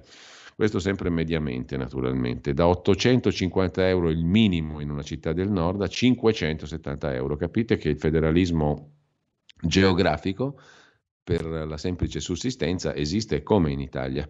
Mentre a proposito di gente che va da nord a sud e viceversa, c'è un bel pezzo firmato da Franca Floris a pagina 9 di Italia Oggi, che continua il suo dibattito sulla questione nord-sud e le migrazioni interne all'Italia. Ci sono stati diversi articoli, tra i quali quello del nostro Antonino Danna settimana scorsa, sul tema. Oggi scrive una signora sarda a proposito del suo approdo dalla Sardegna a Milano. Il primo approdo fu traumatico, ma non ho mai avuto la voglia di tornare indietro. Il piccolo mondo antico mi è sempre andato stretto. Ho potuto conoscere e apprezzare, scrive Franca Floris, i milanesi, quelli veri, gran cuore, generosità, accoglienza. Le persone peggiori incontrate nella vita sono gli emigranti come te, ma rancorosi, invidiosi, in credito col mondo. Questi sono i terroni. 18 anni compiuti da due mesi, scrive Franca Floris. L'approdo in una città già comunque conosciuta. L'emigrazione degli anni 60 e 70 ha portato in tutte le famiglie del sud e della Sardegna un parente, fratello, zio, cugino, vicino di casa a trasferirsi in quella che si chiamava Italia. Già, un mondo a parte, 12 ore di traversata per raggiungere il continente con la C maiuscola. Un approdo casuale, una sorella che sceglie di frequentare l'università che all'epoca ti apre tutte le porte la Bocconi. Già a pronunciarla hai un mancamento troppo per te. Tu che vorresti fare ingegneria, ma gli scherzi del destino e la tua incoscienza fanno passare i termini per l'iscrizione e ti ritrovi a fare giurisprudenza. Arrivi a Milano, racconta Franca Floris su Italia Oggi di stamani, in una grigia giornata di novembre. Manca la nebbia, ma non la vedrai mai. Troppi anni sono passati da Totò e Peppino. Anche il clima si è scordato della fredda Milano. Sono più le ottobrate romane che le nevicate dell'85 che fanno crollare palazzetti e fanno finta di bloccare la città che trotta e va come sempre. Con la cartina in mano, lacrime agli occhi, cerchi via festa del perdono. La tua università statale alla cattolica chiedevano il certificato di battesimo. Per principio ti rifiuti. Prime lezioni in un teatro, vieni da un paesino che all'epoca contava poco più di 5.000 abitanti, te ne ritrovi quasi altrettanti a seguire le prime nozioni di diritto privato. Il disagio con la D maiuscola, vero. Nessuno con cui parlare, tantomeno amicizie, una sofferenza, ma mai la voglia di tornare indietro perché il piccolo mondo antico ti è sempre stato stretto. Da transfuga ancora di più. Hai avuto la grande fortuna di due genitori che, complice l'epoca in cui si dava la vita per far avere condizioni migliori ai propri figli, grazie Partito Comunista Italiano, hanno sacrificato la loro vita per la progenie e hai potuto cambiare. Sei finita a Milano per caso, come detto, e hai potuto conoscere e apprezzare i milanesi, quelli veri, gran cuore, generosità, accoglienza. Le persone peggiori incontrate nella tua vita sono gli emigranti come te, ma rancorosi, invidiosi, in credito col mondo. Sono i terroni, come la tua Sardegna, terra meravigliosa, piena di talenti. Ricordiamo solo i presidenti della Repubblica, premi Nobel, illustri politici, ma accartocciata su se stessa. Il mare separa, non si può tacere, separa da un'integrazione mai riuscita, da una partecipazione alla cosa pubblica fatta solo di favori e prebende, da un senso dello Stato mai percepito e negli ultimi anni ancora più lontano. Come se il mondo, scrive Franca Floris su Italia Oggi, ti dovesse sempre qualcosa, ma non ti chiedi mai cosa tu faresti per il mondo. Un patrimonio naturalistico e culturale, quello sardo, negletto e ignorato. Già, qualcuno ha mai saputo nulla della grande storia della Sardegna, dalla preistoria a oggi? Totale assenza di strategie, di marketing, oserei dire di interesse che non vada oltre il cachet statale o europeo per aver fatto finta di occupartene. E tale maestro, tale allievo, perennemente in attesa di una spinta, un aiuto, un soldo, che sia per la peste suina o la blue tongue o per la coltivazione o il riposo dei terreni. Tutto dovuto, tutto scontato. Se hai un'idea te la copiano in mille e muori, ma non è mai colpa tua. Torno in Sardegna, conclude Franca Floris, almeno una volta all'anno. Ho lì i miei genitori e tanti parenti, le famiglie di una volta a cui devo tanto. Se potessi insieme a loro salverei solo il mare, il resto lo riunificherei ad Atlantide. Ma il mio sogno, se ancora viva andrò in pensione, è ritirarmi a Caralis, Icnusa. Così scrive Franca Floris su Italia Oggi di stamani. Da Italia Oggi mm, passiamo adesso alla cronaca milanese e lombarda di avvenire perché a proposito di questioni territoriali c'è un progetto per il nuovo ortomercato di Milano, all'inglese si chiamerà Foodie 2025 come il nome della, della mascotte dell'Expo, Milano, centro dell'agroalimentare. Inaugurate ieri due piattaforme logistiche da 27.000 metri quadri, ha detto il sindaco Sala, siamo passati dalle idee ai fatti. Lo ha accompagnato, nel senso letterale del verbo, Delpini, l'arcivescovo di Milano, ma non dimentichiamo mai l'anima. Da una parte c'è l'insegna verde Ortomercato sui vecchi padiglioni di Via Lombroso, che ogni giorno accolgono ancora grossisti, venditori, negozianti, cittadini. Dall'altra prende forma Foodie, il nuovo innovativo hub agroalimentare milanese, ma anche lombardo, italiano ed europeo, che sarà operativo entro il 2025 con l'immagine della mascotte Foodie ereditata dall'Expo e ispirata all'ortolano di Arcimboldi staremo a vedere. Mentre eh, diamo un'occhiata ancora a Italia oggi, perché qui, cambiamo argomento, c'è da segnalare un bel pezzo di Domenico Cacopardo a pagina 4 sulla questione Cospito e deputati del PD. Deputati piddini dal terrorista, gambizzatore e possibile stragista. Cosa ci sono andati a fare? Questa è la domanda. Hanno fatto un passo falso solo per mettersi in luce il radicalismo di alcuni giornali non porterà da nessuna parte, probabilmente produrrà solo un'ulteriore flessione del residuo fascino della sinistra storica che nell'inedia di Enrico Letta ha abbracciato una svolta massimalista, del tutto dimentica della disastrosa esperienza di un secolo fa. Oggi la democrazia va difesa nelle istituzioni con le istituzioni. Il comune involucro europeo sconsiglia uno scontro su questioni marginali come il 41 bis. La politica europea e la guerra non presentano spazi di dissenso, a meno di abbracciare il nichilismo suicida della pattuglia grillina. Pardon, di Conte. Se i PD non sono andati a Sassari per manifestare solidarietà a Cospito, né per verificarne lo stato di salute, che spetta ai medici, come ovvio, né per intervenire contro il 41 bis rimane l'unico scopo plausibile per cui quelli del PD sono andati da Cospito, cioè l'eco che la visita avrebbe avuto sui media contro il governo. Cosa ci sono andati a fare? Questo è il quesito. C'è una sorta di analfabetismo politico che sta colpendo gli operatori politici di questo paese, compresi alcuni organi di stampa che hanno abbandonato i loro obblighi di informazione per assumere funzioni proprie degli agitatori politici, quelli che un tempo si chiamavano agitprop e che giravano le strade per agitare le masse instillando i germi della propaganda, scrive Domenico Caccopardo, pagina 4 di Italia Oggi. A pagina 8 invece della stampa, sul tema cospito, il lungo articolo dell'ex procuratore, oggi in pensione, Armando Spataro, ecco perché cospito meritava il 41 bis, ma anche perché sono gravi gli attacchi al PD. È giusto fare di tutto per salvare il detenuto anarchico, ma senza farsi influenzare dagli attentati intimidatori. Il carcere duro, scrive magistra- ex magistrato, prevede restrizioni, ma non è un trattamento contrario al senso di umanità. È anomalo che sia stato reso pubblico in Parlamento un documento di limitata divulgazione, cioè salviamo capre e cavoli. Mentre vi segnalo sul caso Cospito, il bel pezzo uscito in realtà ieri su Atlantico Quotidiano a firma di Lorenzo Gioli, tutti i nervi scoperti del Partito Democratico. Colpiscono tre elementi della vicenda Cospito. Il primo, l'ipocrisia della sinistra, scrive Lorenzo Gioli. La sinistra invece di affrontare la questione sollevata da Donzelli nel suo intervento alla Camera, si concentra sulle modalità con cui le informazioni sono state divulgate dal deputato di Fratelli d'Italia, Donzelli.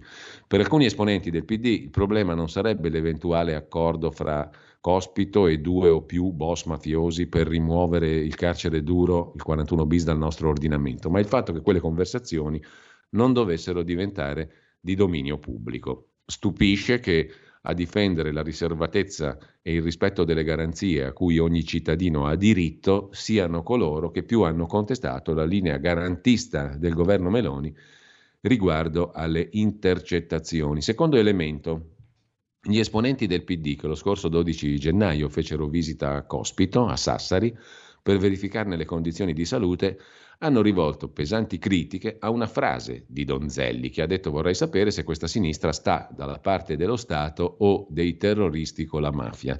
Un'uscita che certamente Donzelli avrebbe potuto risparmiarsi, ma se la frase di Donzelli è risultata fuori luogo, a maggior ragione per la carica che ricopre vicepresidente Copasir, Comitato di controllo dei servizi, sorprendente è stata la reazione dell'opposizione. Che senso ha crogiolarsi nell'autocommiserazione dopo aver delegittimato con ogni mezzo il centrodestra e i suoi leader?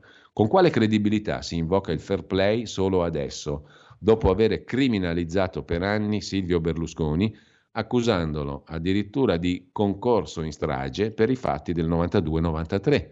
È stato detto anche questo, ma soprattutto che senso ha parlare di correttezza politica e rispetto fra gli avversari dopo aver negato ogni legittimità a Salvini e Meloni, bollandoli di neo o post-fascismo un giorno sì e l'altro pure. Un conto è criticare nel merito delle questioni politiche, altra cosa è descrivere la vittoria dell'avversario come un attentato alla democrazia. A questa narrazione ha dato il suo ennesimo contributo anche l'ex ministro di giustizia Andrea Orlando in un colloquio col Corriere della Sera. Forse abbiamo dato troppo per scontata la democratizzazione della destra post-fascista e, ha detto Orlando, trovo inquietanti le dichiarazioni di Donzelli. Associare il reato di chi è in carcere al parlamentare che lo va a visitare è la spia di un atteggiamento autoritario. Così l'ex ministro Orlando. Purtroppo, commenta su Atlantico Quotidiano Lorenzo Gioli, purtroppo e anche a causa di questa narrazione, a tratti violenta, se alcuni anarchici si sentono autorizzati ad organizzare attentati in Italia e all'estero.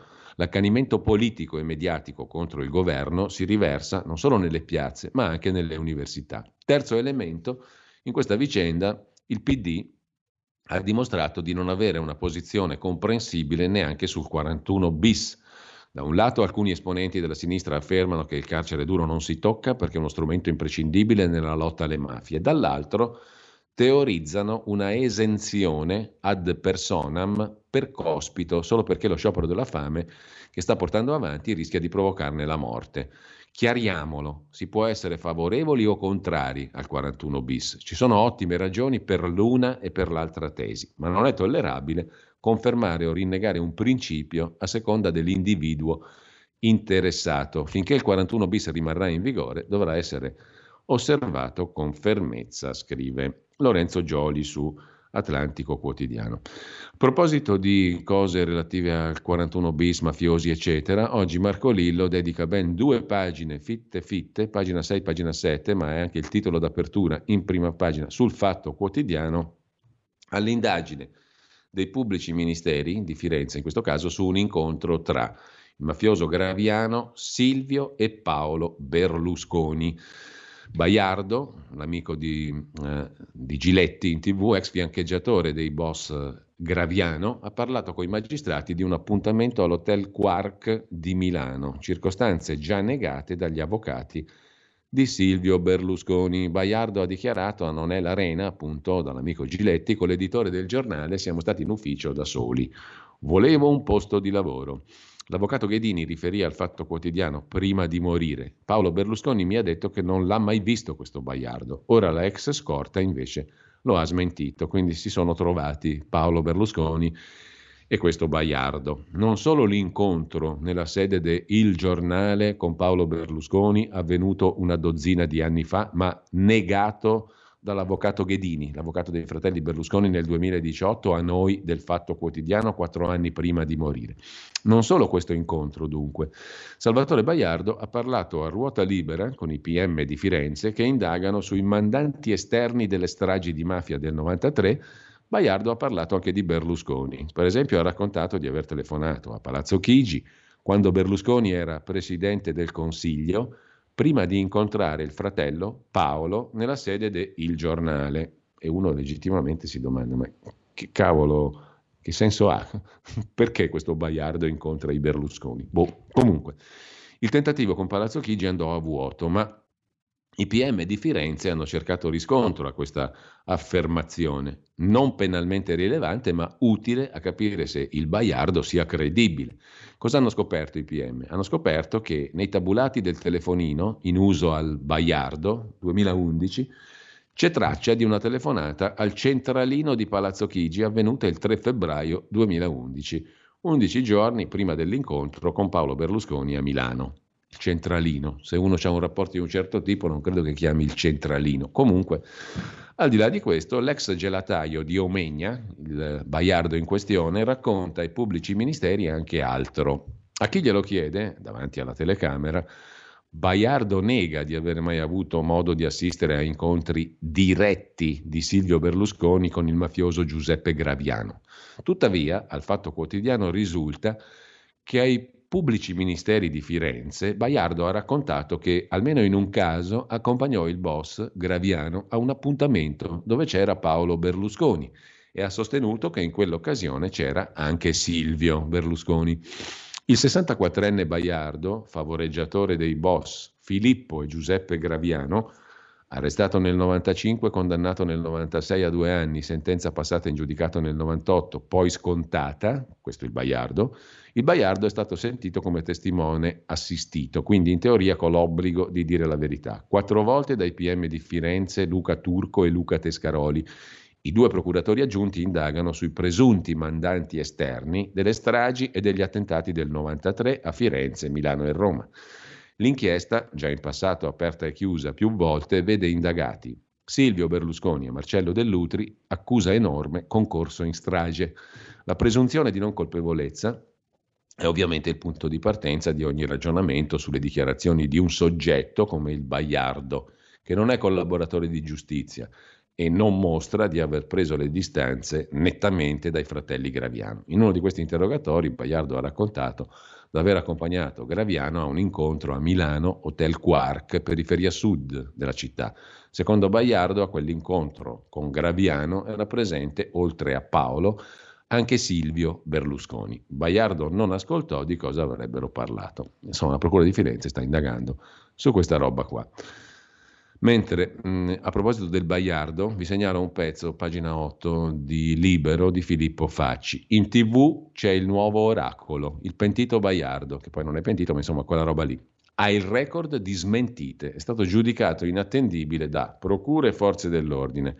Favoreggiatore dei Graviano, ogni settimana è davanti alle telecamere per cercare di incastrare Berlusconi. Non meriterebbe neanche un articolo questo Baiardo, favoreggiatore dei boss stragisti Filippo e Giuseppe Graviano, condannato per falso e calunnia. Uno che da una vita chiede soldi in cambio di rivelazioni sempre smentite. Uno che da settimane è ospitato come oracolo da Massimo Giletti su La 7, che spiace dirlo, impiegherà anni a pulirsi le scarpe dall'escremento che ha pestato. E insomma, lui, Baiardo, incarcerato dal 95 al 99, giudicato inattendibile da molteplici fonti giudiziarie e giornalistiche, il Baiardo che tra l'altro, per inciso, dice al Giletti tu sì che sei un grande giornalista, tu sì che sei bravo, non come i tuoi colleghi. Gli unici che hanno dato retta a questo Baiardo, scrive invece oggi Filippo Facci su Libero, nonostante l'inaffidabilità scritta nelle carte, sono stati Report su Rai 3 all'inizio del 21 e appunto Giletti da qualche settimana, contribuendo così a riavvelenare pozzi da tempo prosciugati. A scarso equivoci, a scanso equivoci, chiedo scusa. Baiardo, scrive Facci, ha detto talmente tante sciocchezze che non è riuscito neanche a ottenere lo status di collaboratore di giustizia. E il fango, che in questi giorni sta rigettando sui fratelli Berlusconi, tra gli altri, si è seccato più volte per via giudiziaria, ma gli insuccessi delle procure ormai vengono riproposti per via mediatica e questa cosa viene chiamata giornalismo. Il primo a smentire e a dichiarare inattendibile Baiardo fu il procuratore Giuseppe Nicolosi, oggi a Prato, che negli anni 90 fece parte del pool di magistrati fiorentini che indagò sulle stragi mafiose. Il 18 gennaio scorso, a Sky TG, il procuratore Nicolosi ha detto, oltretutto, che sulle stragi abbiamo fatto cinque inchieste senza ottenere risultati. Baiardo, con un memoriale di quattro pagine, cercò di smentire ciò che risulta dalle sentenze, cioè che Giuseppe Graviano schiacciò il bottone del telecomando che ammazzò Paolo Borsellino e la sua scorta in via D'Amelio. Questo tentativo di depistaggio ha cercato di ricordarlo anche Enrico De Aglio in collegamento con Giletti sulla 7, ma è stato zittito da un intervallo pubblicitario. Anche l'ex procuratore di Palermo, Giancarlo Caselli, in più occasioni ha notato come Baiardo abbia cercato di minimizzare i delitti dei fratelli Graviano. Baiardo giunse a scrivere che Giuseppe Graviano, il giorno dell'attentato, era con lui nella sua storica gelateria di Omegna, quella del Baiardo sul lago d'Orta in Piemonte, finanziata dai Graviano, che in latitanza furono suoi ospiti. Baiardo faceva loro anche da autista con la sua Mercedes, dividendo l'incarico col poi traditore Fabio Tranchina. Non è propriamente un nordico, Baiardo, è cugino della moglie di Cesare Lupo, fedelissimo dei boss di Brancaccio, è imparentato anche coi greco, quelli del papa della mafia, Michele. Baiardo, a Omegna, è stato anche consigliere comunale per il Partito Socialdemocratico e aveva residenza a Lesa, sul lago, anche se era domiciliato a Castano I. A Omegna c'è anche suo fratello, Vincenzo. Sulla sua inaffidabilità si è espresso anche il colonnello dei carabinieri Brancadoro. Il 6 marzo 2020, processo Ndrangheta stragista, interrogato dall'avvocato dei Graviano, arrestati a Milano nel 1994, Brancadoro disse che Baiardo, subito dopo il suo arresto, ci disse di essere pronto a collaborare e dietro la corresponsione di una ingente somma di denaro, di darci il modo di avviare indagini sul mondo economico di alto livello di Milano. Le informazioni diceva di averle avute da Graviano, ricorda il colonnello dei carabinieri Brancadoro. Parlò di una società euromobiliare che gestiva supermercati. Non abbiamo mai trovato nulla. Mi resi subito conto che le sue notizie sul rapporto fra Graviano e Berlusconi erano inconsistenti. Ritenemmo Baiardo del tutto inattendibile. Durante il processo Ndrangheta stragista, anche il dirigente di polizia Francesco Messina parlò dei tentativi di Baiardo di tirare in ballo Berlusconi, ma le sue dichiarazioni non finirono in alcuna inchiesta perché Baiardo non le confermò. Era difficile trovare una logica nel suo comportamento, non c'è mai stata collaborazione, ha detto Messina. Ha aggiunto il dirigente di polizia. Il dottor Patronaggio, magistrato, e il dottor Caselli, anche lui, vennero da Palermo alla direzione investigativa antimafia di Milano per sentire Baiardo. Lui fu convocato all'apertura del verbale e disse che aveva nulla da riferire. Tuttavia, qua e là, Baiardo aveva buttato nel pozzo anche notizie su incontri tra Silvio Berlusconi e Igraviano, sempre smentiti, più uno con Paolo Berlusconi, che ha riferito che Baiardo lo minacciò. Baiardo aveva parlato anche di relazioni dei Graviano col finanziere siciliano Alberto Rapisarda e con Marcello Dell'Utri. Ma passiamo ai giornalisti. Il primo che amplificò le parole di Baiardo fu Vincenzo Amato, giornalista locale della stampa, che poi lo liquiderà così. La mia impressione è che lui venda un po' di fumo per ritagliarsi qualche spazio. Non mi sembra del tutto credibile. È noto per altri piccoli guai giudiziari, truffe da mille euro.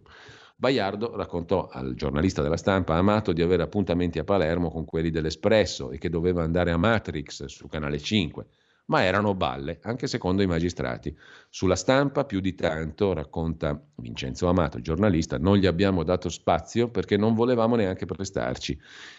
Amato è stato una buona fonte per molti altri giornalisti, compreso Enrico De Aglio, al quale Baiardo, in trasmissione sulla 7, si è rivolto sinistramente proprio a proposito delle sue fonti. Nel 2012 ci caddero anche Peter Gomez e Marco Lillo del Fatto Quotidiano, che riportarono dichiarazioni di Baiardo su una villa da lui affittata in Sardegna per i Graviano nel 92 a 200 metri, disse, da quella di Berlusconi. Ma nel tempo Peter Gomez ha capito l'inaffidabilità del personaggio, tanto che domenica sera, sempre da Giletti, ha inveito contro Baiardo, dandogli dell'avvelenatore di Pozzi con innegabile atteggiamento mafioso. Il 4 gennaio del 21, conclude Filippo Facci, questo bel ritratto del Baiardo, il 4 gennaio del 21 ci cadde anche Report di Rai 3 a questo punto volontariamente. Report già intervistò Baiardo, a proposito anche della inesistente agenda rossa del giudice Borsellino mai trovata. Sempre a Report, Baiardo anticipò cose poi rivelate anni dopo a Giletti sui rapporti fra Berlusconi e la mafia, riparlando della vacanza dei Graviano in Sardegna vicino alla villa di Berlusconi. Insomma, tutto di vecchio, niente di nuovo, più una patente di inaffidabilità che passa da Baiardo ai giornalisti che fingono di riscoprirlo. Perché Berlusconi non lo querela se è inattendibile? Si è chiesta una squalificata collega durante la trasmissione di Giletti domenica sera. Così capiamo qualcosa di più, ha fatto eco un altro. Così si ricomincerebbe cause, carte, processi, verbali da pubblicare, da ripubblicare per anni. Così sul pentito Baiardo, amico di Giletti, sul Libero, pagina 8, Filippo Facci. Lasciamo Facci e cambiamo argomento perché apriamo il capitolo Economia Europa. E Tino Oldani si occupa di puntualizzare in maniera molto precisa la questione della direttiva europea sulle case green. E cosa fatta? È una follia alla sponda della Banca Centrale Europea. Piaccia o no, Greta Thunberg ha vinto. In settimana ricorda Tino Oldani, siamo a pagina 5 di Italia Oggi, sono previsti due appuntamenti importanti per l'Europa, in particolare per l'Italia. Giovedì e venerdì il Consiglio europeo dei capi di governo dovrà decidere quale linea seguire su tre grandi temi, economia, migrazioni, Ucraina. Venerdì, Parlamento europeo, Strasburgo, la Commissione Energia voterà la direttiva sulle case green in base al testo concordato da una larga maggioranza, che vede uniti Partito Popolare Europeo, Socialisti, Renew Europe, Verdi, Sinistra. In entrambi gli appuntamenti il governo Meloni è atteso a una prova non facile, ha molto da perdere, poco da guadagnare. Sul tema dell'economia, scrive Oldani, la previsione è che la Germania avrà partita vinta e otterrà il via libera a una proroga degli aiuti di Stato per far fronte alla sfida lanciata da Biden per agevolare gli investimenti degli Stati Uniti nel green, nel verde. In disaccordo, non potendo competere con la disponibilità del bilancio tedesco, Meloni ha proposto con la Spagna un fondo sovrano europeo per gli investimenti green, dotato di risorse comuni dei Paesi membri, più un uso flessibile dei fondi europei esistenti, sul cui impiego l'Italia è in ritardo. La risposta del cancelliere Scholz e dei paesi sedicenti frugali è stata un no secco per il fondo sovrano, giustificato col fatto che l'Italia non è riuscita a spendere le risorse già ottenute. Possibili aperture sulla flessibilità. Quanto ai migranti, tema preteso in agenda da Giorgia Meloni, c'è il rischio che non si vada al di là delle belle parole retoriche, seguite come al solito da un rinvio delle decisioni concrete di qualche mese. Scontata infine l'unità dell'Unione Europea sugli aiuti all'Ucraina. Del tutto sfavorevole per l'Italia si annuncia poi, e qui andiamo al dunque perché riguarda le case degli italiani, il voto di Strasburgo appunto sulla direttiva per le case green. Il testo concordato è ancora più stringente di quello varato dalla Commissione europea. Cosa prevede? Che in tutta Europa gli immobili che disperdono energia, quindi da ristrutturare, dovranno essere portati nelle classi energetiche E e D, non più F e E, entro il 2030 e 2033. Per l'Italia significa dover ristrutturare in pochi anni il 70% degli immobili residenziali esistenti, oltre 9 milioni. Costo stimato 1.500 miliardi di euro, quasi un anno del PIL italiano. Il tutto per ridurre, tenetevi forte, per ridurre le emissioni nocive dello 0,11%, cioè quasi nulla. Una follia ideologica green che fa a pugni con la realtà. L'esperienza del bonus 110% dice che in due anni si sono fatti 360.000 interventi costo per lo Stato 68,7 miliardi, aggravato dal forte rialzo dei prezzi nell'edilizia. Per attuare la direttiva europea, ha detto l'Associazione dei costruttori, l'ANCE, sarebbero necessari 630 anni per soddisfare il primo step, 3800 anni per arrivare alla decarbonizzazione completa degli edifici.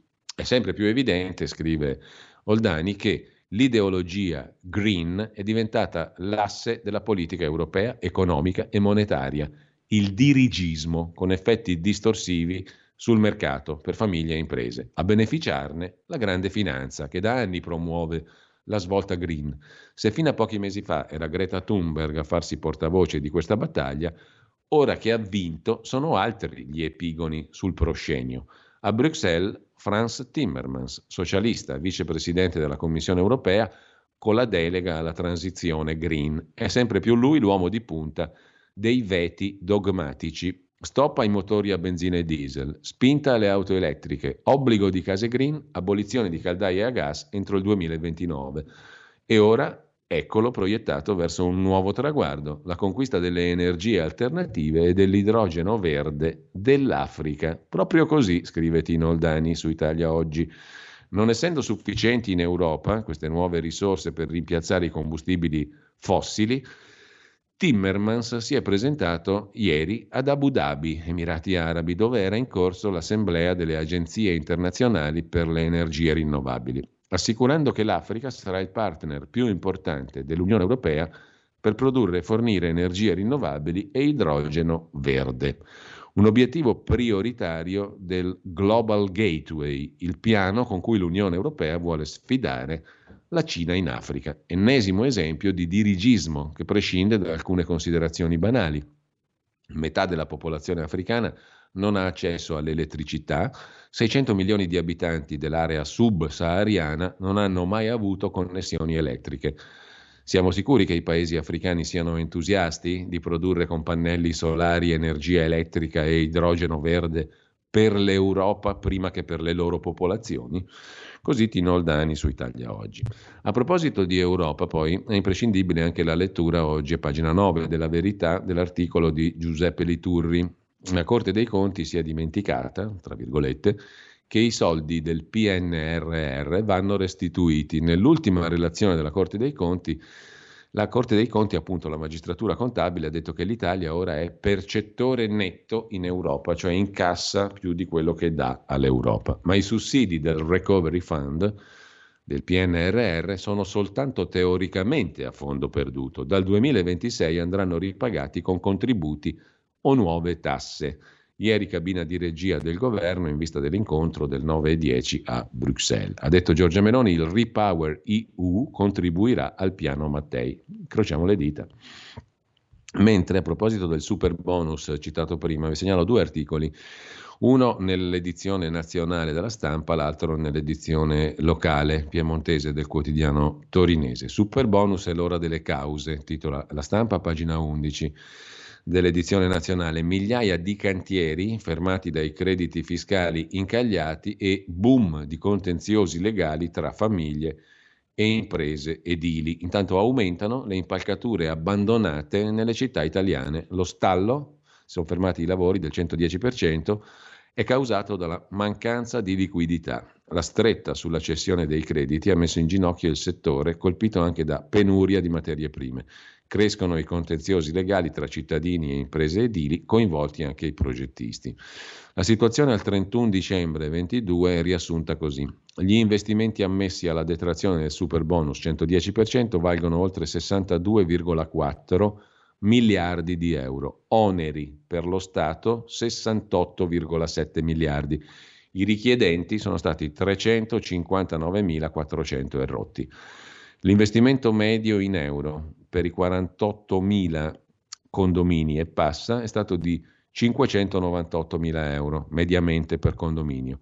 Per gli edifici unifamiliari, 208.000 hanno chiesto il bonus, 113.000 euro in media. Per gli immobili indipendenti, le cosiddette villette, 102.725 in totale, 97.000 euro di investimento medio. Secondo Confedilizia rischiano di sparire 25.000 aziende e 130.000 occupati. Gli ingegneri chiedono pianificazione di lungo periodo e lo sbocco della liquidità. La regione Piemonte, presieduta da Alberto Cirio, prova a fare da sé, acquisterà crediti per 50 milioni, una mossa a costo zero per la regione. La cifra compenserà oneri verso lo Stato, ha detto il presidente Cirio.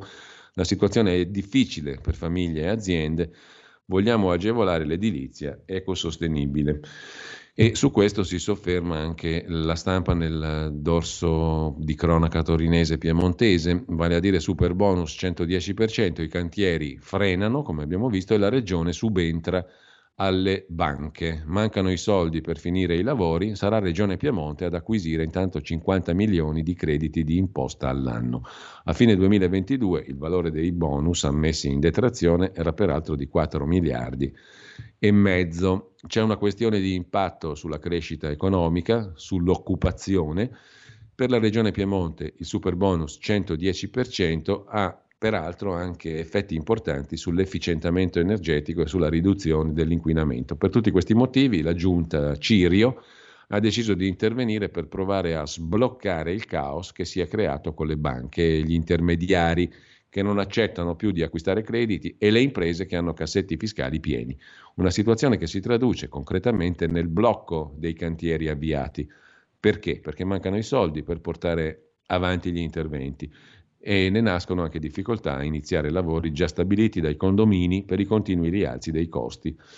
Così la Regione Piemonte cerca di fare un intervento a basso rischio su una legge sbagliata, commenta Pietro Garibaldi sulla stampa. Edili e imprese approvano la legge piemontese, o meglio la mossa della Regione, così possiamo salvarci. Costruttori, immobiliaristi, artigiani soddisfatti dalla misura della Regione Piemonte. È un aiuto utile per tutti. La vera svolta ora sarebbe permettere lo stesso tipo di iniziativa anche ad altri enti pubblici. Paola Malabaila, presidente dell'Associazione dei Costruttori Lance del Piemonte, dice che con le continue modifiche normative imprese e famiglie erano in difficoltà con le banche.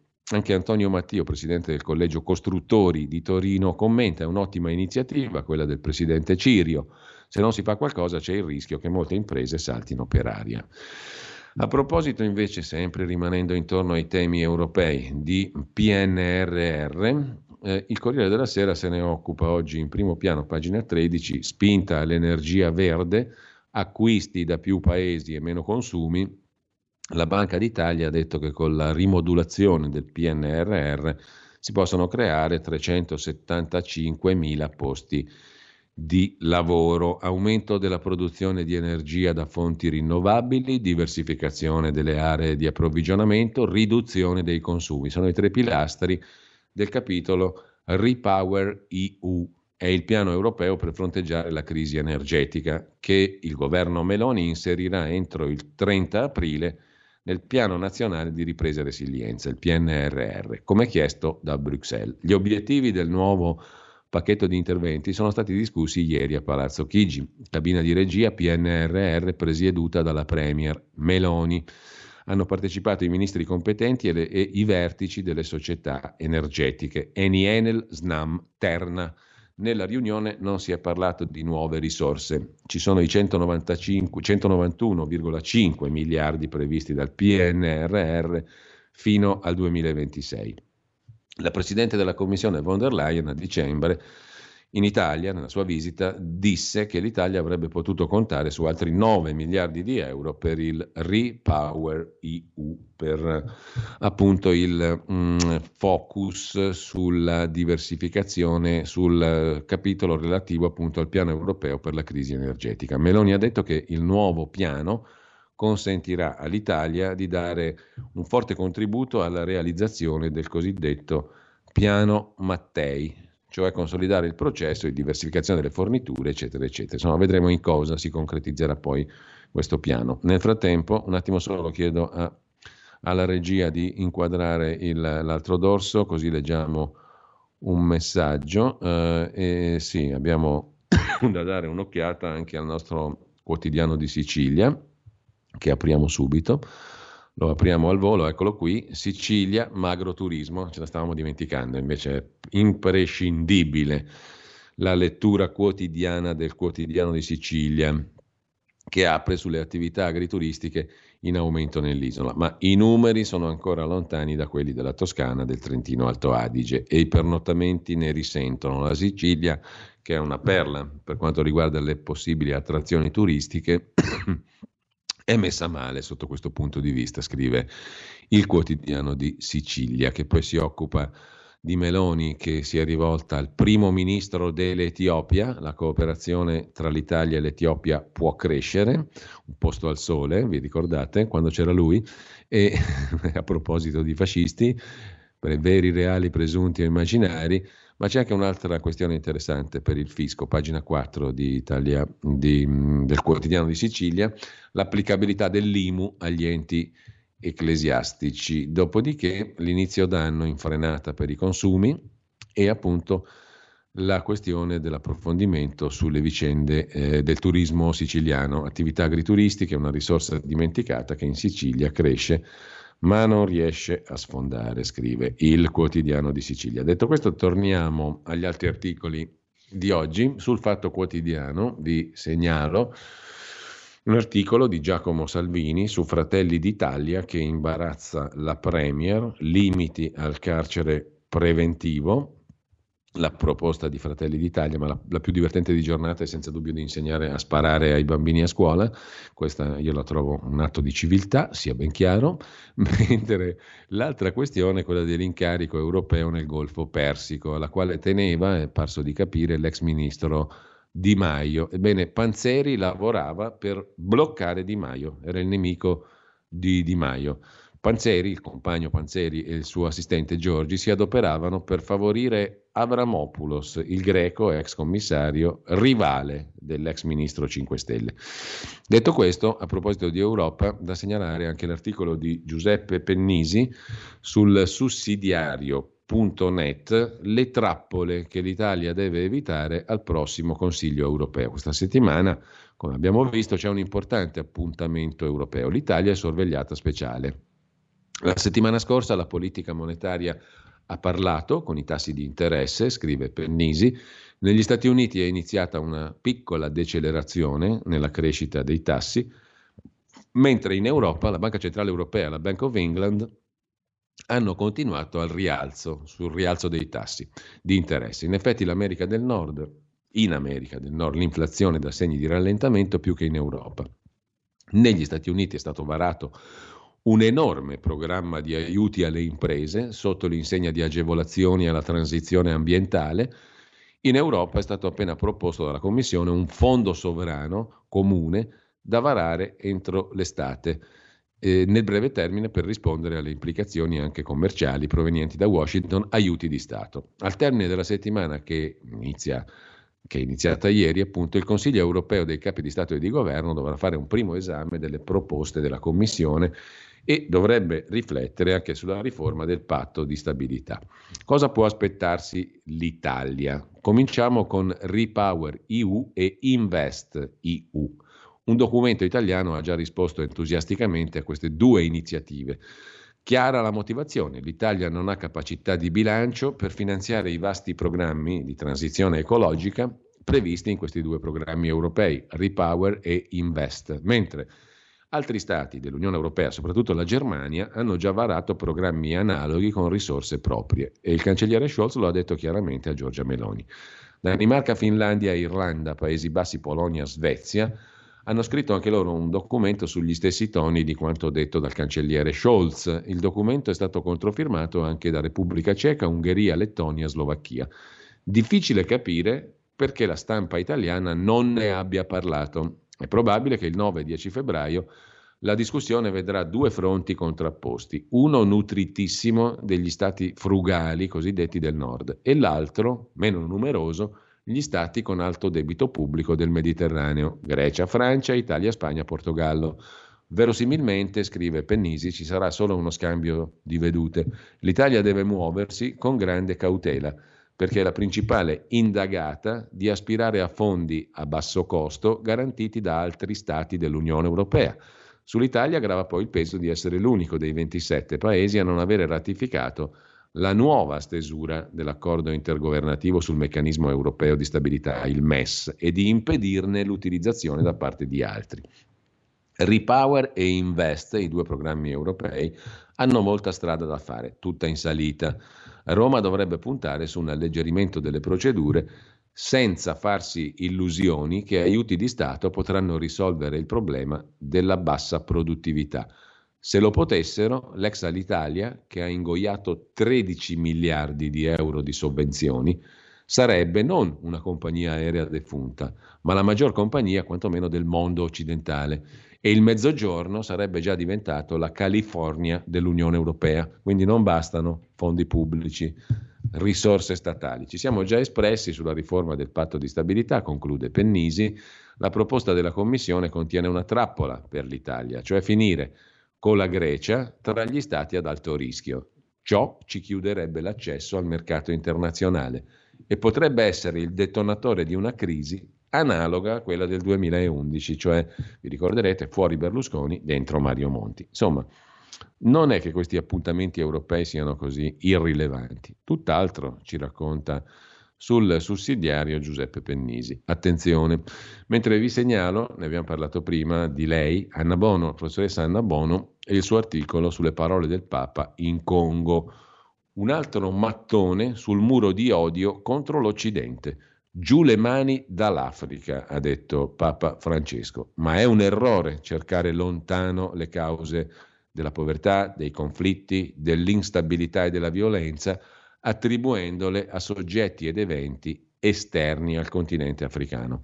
È sbagliato, sostiene la professoressa Anna Bono, a incolpare qualcun altro. Molti mali sono endogeni, cioè sono dovuti allo stesso modo di gestire la cosa pubblica da parte dei paesi africani. C'è chi ha camminato nove giorni per vedere il Papa un momento, ma chissà cosa delle sue parole resterà nella mente e nel cuore degli africani. Francesco ha denunciato più volte il veleno della avidità, ha raccomandato di non cedere alla corruzione, ha esortato a superare divisioni etniche e regionali. Corruzione e tribalismo, sottolinea Anna Bono, sono due piaghe che affliggono l'Africa e che sembra impossibile sradicare e dire che i mali vengono da fuori non è corretto, è un altro mattone sul muro di odio degli africani contro l'Occidente. Vi segnalo infine le parole di un altro che se l'è vista brutta ma adesso minimizza, ovvero Salman Rushdie. Sto guarendo ma è difficile scrivere. Nella prima intervista, dopo l'assalto del 12 agosto, l'autore ha definito il suo attentatore, per carità non bisogna dire che è islamico, un idiota, semplicemente un cretino. Ha perso l'occhio destro, l'uso della mano sinistra, oggi esce il suo romanzo, un romanzo che secondo alcuni poi in realtà è un omaggio al politicamente corretto fingendo di criticarlo. Di Gianni Vattimo abbiamo già detto prima e poi c'è sulla stampa di Torino la storia di Marco, neonato, abbandonato in corsia, a 25 anni, oggi ne ha 25, voglio trovare i miei genitori. Nel 1998 Marco fu lasciato all'ospedale di Rivoli, aveva 5 mesi Adesso si è messo alla ricerca dei genitori perché sono morti i suoi genitori adottivi. Sono scomparsi tra il 2008 e il 2011, a dir la verità, più di dieci anni fa. Adesso lui cerca i genitori veri. A loro chiederei perché si sono liberati così di me, scrive Marco. Intanto ehm, ci siamo, ci siamo alle 9.30, ma facciamo la pausa. Facciamo anche eh, il qui Parlamento dopo la pausa. Mm, resterebbe da segnalare, lo faccio al volo, a proposito di cose edulcorate, le donne velate libere di scegliere sulla pagina culturale di Repubblica parla l'artista italo-tunisina Taqwa Ben Mohammed, che nelle sue opere racconta le battaglie contro gli stereotipi, anche quelli occidentali, cioè si può benissimo essere velate e libere, liberissime. Ho trovato pregiudizi in tutte le culture, bisogna educare all'ascolto. Con ironia, l'autrice fa a pezzi la narrazione delle donne musulmane deboli e sottomesse. Con questo veramente concludiamo la rassegna stampa. Ci risentiamo tra pochissimo dopo il qui Parlamento con la voce di chi ascolta. Ci facciamo una bella chiacchierata su un tema che scoprirete soltanto ascoltando. Avete ascoltato la rassegna stampa.